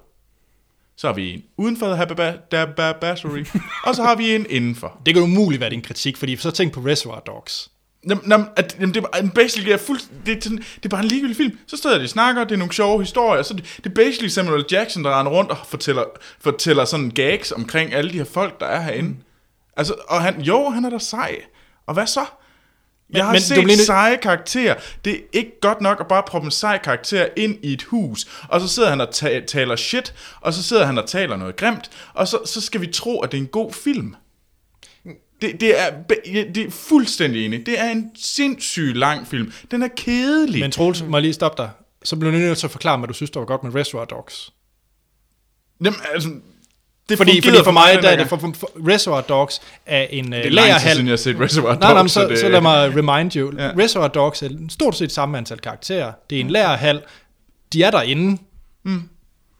Der, er nogen, der er en, der står og råber og leger med en kniv og skærer øret af en. Og så er filmen slut. Jamen, det kan godt være, at det var nyt dengang. Men det her, det er altså bare to og en halv time, hvor vi er i den samme setting. Og det er også bare fucking ligegyldigt. Jeg synes, det var gudsjammerligt kedeligt til sidst. Og jeg er også bare sådan lidt... Altså, hvorfor er det, jeg skal se det her? Hvorfor er det, det er en interessant historie? Fortæller det mig et eller andet? Gør det et eller andet? Giv mig en eller anden grund til, at jeg skal se den her, og jeg skal føle noget for de her karakterer. Der er en enorm forskel på Reservoir Dogs og The Hateful Eight. Det er, at Reservoir Dogs har en fed dialog. Og jeg synes, ja. den her har en fuldstændig ligegyldig dialog. Jeg prøver også at fremme argument- argumenterne. jeg synes, jeg, altså... Det, Det, man kan sige, er der en ting, som Tarantino er kendt for, udover som man kan sige, sin ultravold og, og, og sådan nogle ting, så er det jo hans evne til at skrive dialog. Det var også det, vi snakkede om før, det vi snakkede om Inglourious Basterds og åbningsscenen. Mm. Han kan skrive fantastisk dialog. Der er ingen dialog i den her film, som på nogen måde er mindeværdig. Intet. Der er, der er, og der, der er en der, for mig. Der, der, der, er et stykke, der er et stykke monolog, cirka midt i filmen, fremført af Samuel Jackson. Ja, det er også den, jeg tænker som, på, ja. Som ja. er... er fængende, men ja. alligevel selv den er på en eller anden måde en klichéudgave eller en en altså det er ikke det er ikke altså det er bare ikke Tarantino på det bedste. Selv den der scene er ikke Tarantino, når han er bedst. Og resten er aldeles ligegyldigt. Og det vil sige, problemet med den her film, det er, at den her film kunne være fortalt på halvanden time, uden at det havde ændret en skid. Resten er en ordflom af ligegyldighed. Og det er der meget af på to timer og tre kvarter, eller hvad det er, den, mm. den fylder. Hvis den så, altså, det kommer selvfølgelig an på, hvad de, de, den ekstra halve time er i, det i, i halvfjerds millimeter udgaven, det skal jeg ikke kunne sige. Men jeg synes, det her, det var så ligegyldigt. Ja. Anders. Ja? Hvad synes du om? Er Etta her til stede? Er du glad? Jeg var jo, jeg var, jeg var nok den her i forsamlingen, der har været gladest for de nyere Tarantino-ting. Mm. Jeg, øh, jeg var ret glad for Django, knap så meget glad for slutningen på Django. Det kan, den køber jeg helt sikkert, at der bliver den lidt for tar- Tarantino-isk, eller hvad man skal sige. Øh, Inglourious er jeg egentlig rigtig, rigtig glad for. Den, den synes jeg faktisk er en rigtig, rigtig god film. Øh, har ikke nogen problemer med, at den også bliver tarantinosk til sidst. Øh, Hateful Eight... Jeg var, jeg var sådan en middelforventning, for jeg var egentlig ikke rigtig klar til at se endnu en Tarantino-film. Jeg synes ligesom, man skal varme op til en Tarantino-film. Jeg ved ikke hvorfor, men jeg synes bare altid, de er sådan lidt tungere at komme i gang med. Hvorfor varmede du så ikke op? Tøh. altså, det, det har du vel selv været udenom. Uh, jeg synes, uh, det var en flot film. Sådan visuelt. Bestemt. Altså, det er en uh, rigtig flot film. Det, det må jeg sige, og jeg er faktisk ked af, at jeg ikke kunne se den i halvfjerds millimeter. Jeg tror, jeg havde gjort noget, mm. noget endnu federe ved den. Jeg køber hundrede procent, at øh, Tarantino kan skrive øh, virkelig fede dialoger. De manglede den her film. Mm. Jeg kedede mig. Jeg synes, den var ligegyldig.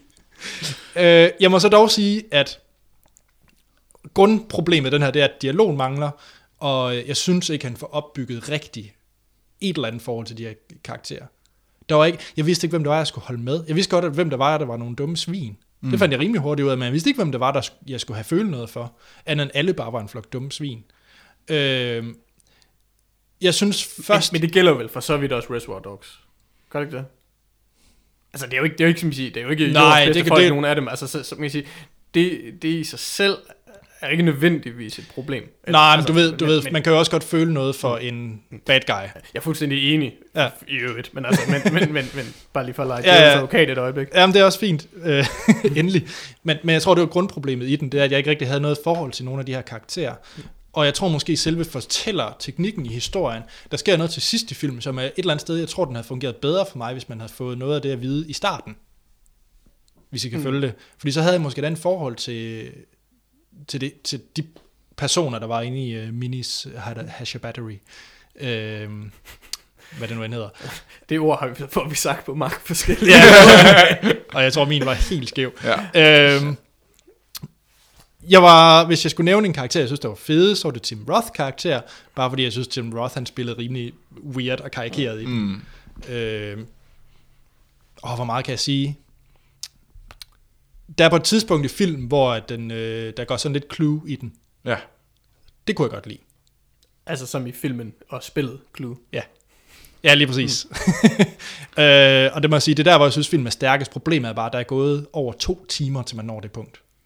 Men det igen, der, der føler jeg lidt, at der mindede det mig lidt om, øh, hvad hedder den, Inglourious Basterds. Det der med, at det var, sådan, det var selvstændige sådan sekvenser, der var egentlig bare bygget sammen af hele det her sådan, øh, den her sådan ramme. Det var mere ramme, der bandt dem sammen, end de enkelte. Okay, nu, nu er det murder mystery, og så kommer vi fra noget andet, og så, men det, det, og så er det sådan revenge-historien lidt tidligere og sådan noget. Men det synes jeg også selv, han bruger jo sin standard Tarantino ved at dele tingene op i kapitler. Ja, den her film den, er jo skåret. Den, den, den irriterer mig. Den, den gider jeg ikke. Okay. Altså, de har sådan lidt tak videre. No. Okay. It's not det fun anymore. Det, det synes jeg faktisk er okay, fordi den sætter sådan en scene til, hvad vi skal i gang med. Det ved jeg, det har det okay med. Ja, der vil jeg nok piller her, at han bare lavet en samlet god film. Den, jamen, man kan sige, ideen har jeg ikke noget imod, og jeg synes også, at selve kapitelinddelingen giver mening her i filmen. Øh, der, er, der, er et af, der er et af midterkapitlerne, hvor, han så, hvor der er sådan et fake to black, hvor der, hvor der så ikke kommer et kapitelskift af en eller anden mm. grund, men hvilket man sådan... Ja, det, det er sådan noget mærkeligt. Hvor, hvorfor, altså, det er sådan et, det er den, igen den der Tarantinoske måde at fuck med publikum på, ikke? Ja. Altså, det, altså, jeg studser over den samme her. Det... Hvor man kan sige, men... Altså det, det, jo, men det, det er jo teknisk flot, eller interessant, eller sjovt, eller sådan noget lignende, men det gør det bare ikke til en god film, at han kan fucke med publikum. Men, men, jeg ved det ikke, altså jeg, ej, jeg synes bare, den var ligegyldig, for at gå tilbage til det. Jeg... Skal vi ikke bare kaste nogle stjerner efter den, så vi kan komme til at snakke om øh, nogle spoilers? Jo. Der er i hvert fald en, jeg gerne vil snakke om. Troels, så synes jeg, du skal take it away. Stjerner til Hateful Eight. Ja, det kan ikke komme bag om, at jeg vil spørge dig. Nej, nej, det er selvfølgelig rent nok. Ja, det, det er i hvert fald, jeg sidder lige om, jeg skal lige i gang med at tale den op for en etter, fordi jeg, jeg mener nok, det er en toer. Altså. Jamen, okay, hvorfor er det en toer og ikke en etter? Fordi indtil videre har du ikke sagt noget positivt om filmen. Nej, det er rent nok. Jamen, det var fordi, jeg kom ud og tænkte, jamen, det var sgu en flot film, og det var der en... Jeg kunne egentlig meget godt lide, altså sådan, setting var det, men det var bare for langt, og så blev bare ved og ved og ved. Og jeg kunne faktisk, jeg kunne godt lide uh, Samuel L. Jacksons karakter. Jeg synes egentlig, at der bare den her ene scene gjorde også, det, det var, at det, han vandt noget der. Mm. Uh, den der ene seje monolog. Uh,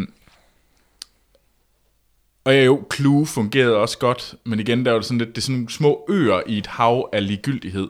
Uh, og det, det er lidt det, jeg bygger mine to stjerner på. Vil du se den igen? Nej. Vil du anbefale til nogen? Nej. Jeg har virkelig svært ved at se, hvorfor. Okay, det er en etter. Jeg vil bare gerne give den to, for jeg kan egentlig, jeg synes jo, Tarantino har et kæmpe talent. Jeg vil bare gerne have brugt det ordentligt. Og man skal ikke påstå, at det her, det er originalt. Så kommer der en der, prøv at se, det er en virkelig original kunstner her. Man kan ikke se de der to fuckfingre, du viser, tror jeg. Nej, det er rigtigt. Sorry. Sten? Øhm, jamen, men... Jeg, jeg ligger jo faktisk også nede på en eller to. Altså, fordi... Jamen, jeg synes, som historie, som fortælling, så er det, så er det, så er det en etter. Og teknisk, så er det måske en tre-fire stykker. Og så, altså... Jeg vil gerne... Du fremhæver Samuel L. Jackson, tror jeg. Jeg vil nok frem, fremhæve Jennifer Jason Leigh i virkeligheden. Jeg synes faktisk, hun spiller fantastisk. Altså, det, det, mm. det, det, det gør hun. Altså, øh, men...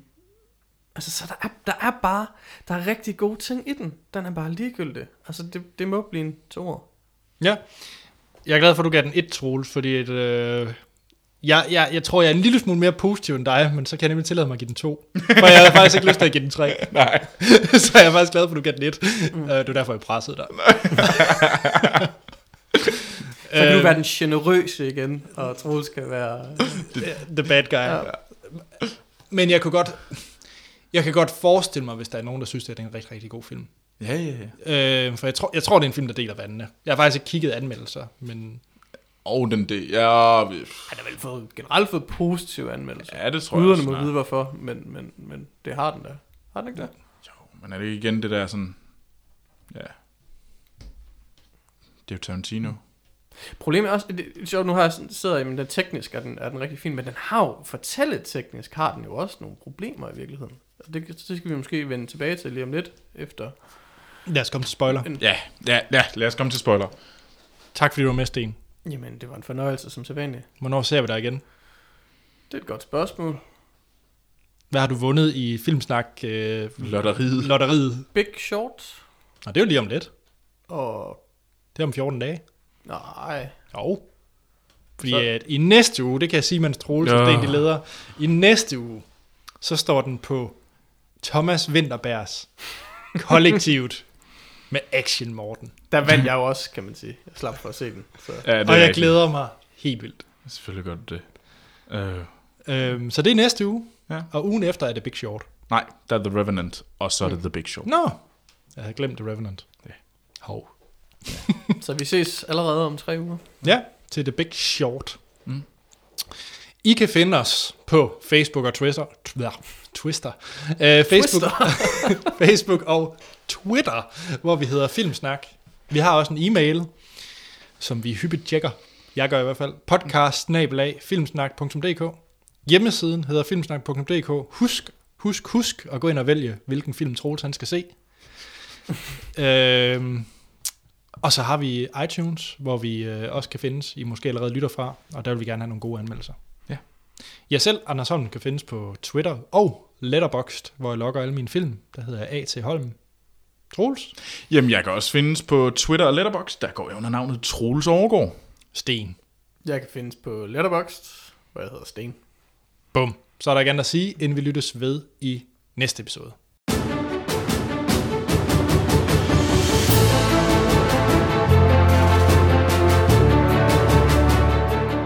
Så er vi tilbage. Nu er det spoilere til Hateful Eight. Yes. Er der en, der vil prøve sig af med, hvad det handler om? Hvad der sker i filmen? Jamen, vi har jo fået jo etableret, man kan sige, halvdelen af historien, ikke? Jo. Altså, og så kan man sige, at vi har de her, vi har de her otte personer i, i hvad hedder det, i hytten, og der, der sker nogle ting, der er nogen, der dør undervejs, øh, en, der bliver skudt, og en, nogle par, der bliver forgiftet, og så, da vi nærmer os finalen, så sker det jo store twist, hvor det viser sig, at der står en mand i kælderen, i form af Channing Tatum. Øhm, og øh, så går det så amok. I typisk Tarantino-stil, hvor, hvor resten ender med at blive skudt, øh, mere eller mindre til døde. Mm. De fleste er mere til døde. øhm, Og så har vi en lang hængningsscene, og folk, der ligger blødere i sengen, og så er det vel det. Ja. Yeah. Yeah.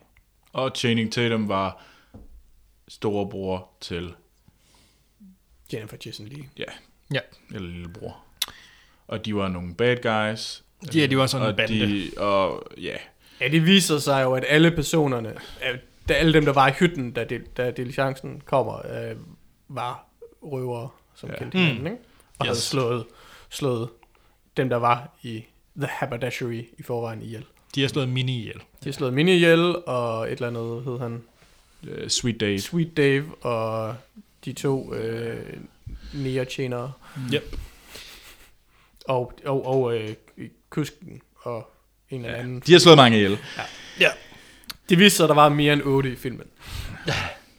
Altså den scene, vi, øh, vi, vi nok alle sammen er enige om, er en af de bedste i filmen. Det er Samuel L. Jackson, der tvinger sig selv, eller på en eller anden måde tvinger den gamle mand, jeg glemmer han hed. Bruce Dern. Bruce Dern. Der var sydstatsgeneralen. Mm. Tvinger ham til at, til, til at blive skudt på en eller anden måde, ja. Fordi han fortæller en historie om hans søn, som han øh, har kæmpet med i, øh, i krigen, mm. og hvordan han har... Øh, ja. Tvunget ham til at øh, give ham et blowjob. Ja. Mm. Han har tortureret ham. Han torturerede ham, og ja. Og så bliver han sur. Og så, det er en god scene. Det er en rigtig ja. god scene. Men, men, okay. også, men, jeg synes, men næsten for meget. Eller, synes ja, jeg, det? Ja, ja, lige på kanten. Jeg synes, jeg, jeg synes måske, han trækker den lige lovligt langt. Eller sådan... Ja, altså... Der, der rammer, han rammer ikke... Jeg synes ikke, han rammer sådan det helt rigtige punkt at slutte den på, eller sådan, men, men, nej, nej. men det er jo en smagssag. Og, ja, ja, altså, og det er en, det er en knivsag, hvor man ja. skal lige balancere på. Mm. Og jeg vil ikke sige, at han, han, er ikke, han er ikke nødvendigvis faldet ud over kanten, men, men, men, men han kunne godt have afsluttet den mere elegant, selv ja. den scene. Ikke? Altså. Det her store re- reveal, den her store mm. øh, skift, der kommer, hvor man finder ud af, at de egentlig alle sammen har været med den her gang, og Channing Tatum sidder nede i kælderen. Var det noget, I hoppede og dansede over? Nok ikke. altså, jeg, havde, jeg havde det problem, at... Eller, det ved jeg ikke. Jeg havde... Jeg, jeg, jeg, altså, Channing Tatums navn er i start credits. Så hvis man... Hvis man fulgte med dem, så vidste man, at han ville komme på et eller andet tidspunkt. Plus, der er ret mange navne med i start credits, så, så man ved jo, at der må være nogle flere skuespillere, end dem vi ser. Øh, jeg har så faktisk glemt det, da, da, da twistet kommer.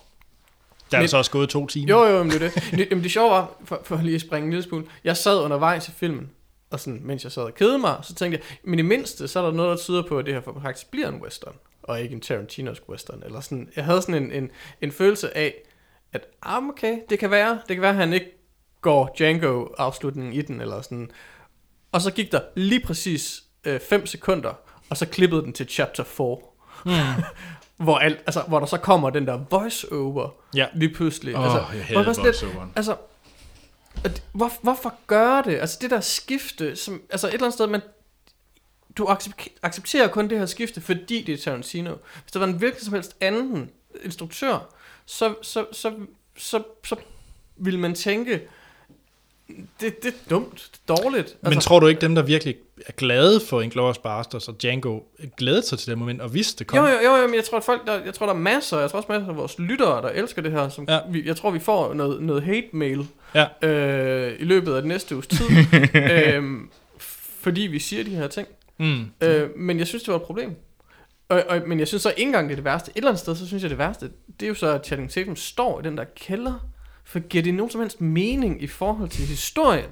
Altså det her, det er, den, det er sådan den koldeste nat i mands minde, og så står han der for sig selv og skal fryse i, i, i det der, øh, f- altså i filmen er halvanden time, og vel, vel er noget længere i virkeligheden, ikke? Eller sådan, eller i ja, historien. Ja, tror jeg, det er rimelig lang tid. Altså det, det er jo det meste af dagen, ikke? Altså ja. det, det, det giver ikke rigtig nogen mening, at han står dernede. Altså den eneste grund til, at igen accepterer det, det er fordi det er Tarantino. Mm. Hvis det var en hvilken som helst anden, så vil man ikke acceptere det. Og det, det vil sige, fortælle teknisk, så, så, så, er det, så, er det jo, så er det jo i virkeligheden et kæmpe hul i fortællingen, at han står dernede. Ja. Jeg, jeg køber slet ikke. Det irriterer mig. Så, så klipper vi tilbage. Så nu har vi haft en lang historie, og den der, så kommer voice-overen. Jeg mm. kunne slet ikke snuppe voice-overen. Mm. Øhm, og så, så lige pludselig springer vi tilbage og se, se, hvad der skete før. Og så er Channing Tatum rigtig meget med, mm. og så dør han.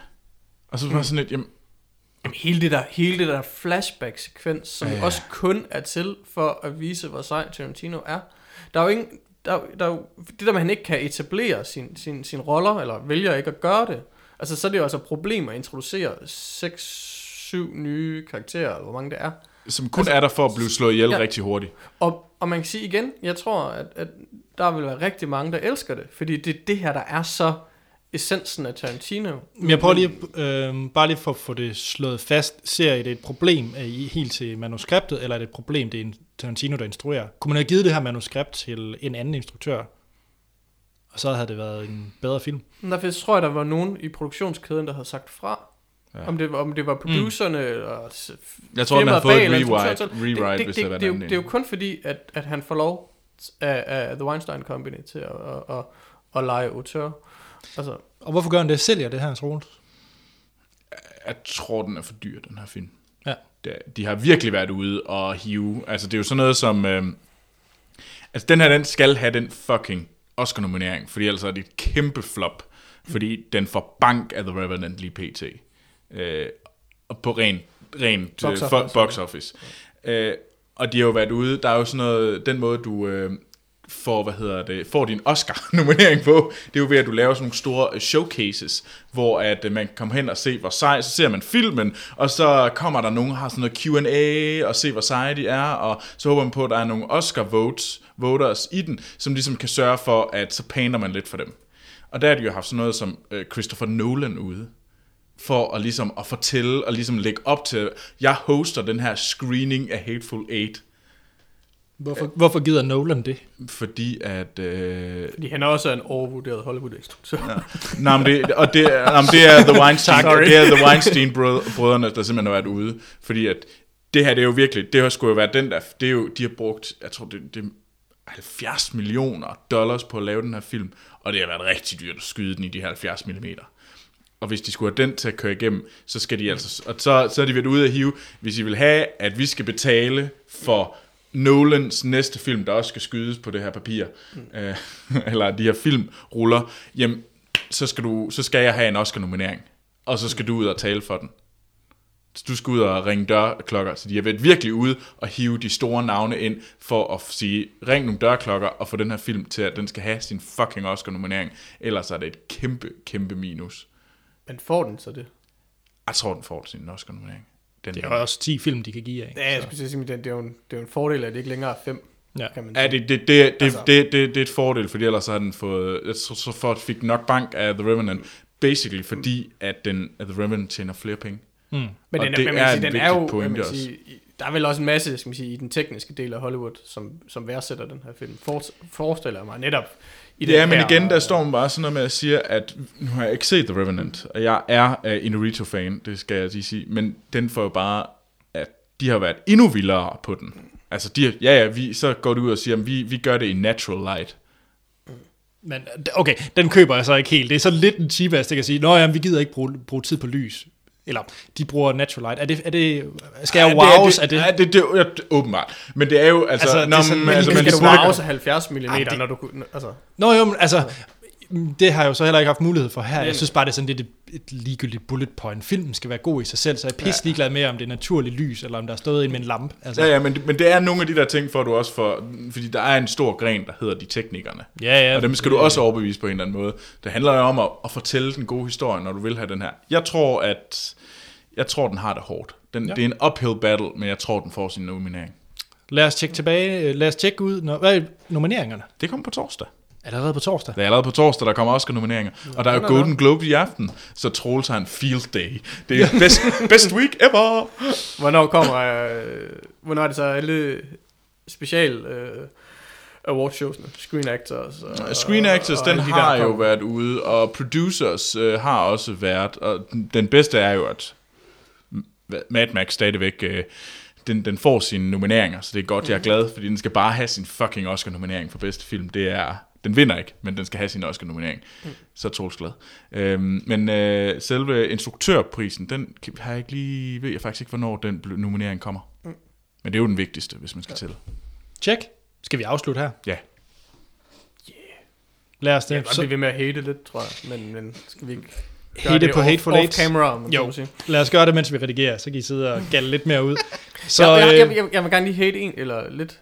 Hvorfor er det, jeg endnu en gang ikke fik lov til at lave en uh, versus? Vi har faktisk fået versus tilsendt, men den var mere passende i næste episode, for det er en dansker versus. Okay. Ja. Vi kan se, om der er en til uh, The Big Short. Jeg er stadig en lille smule skuffet.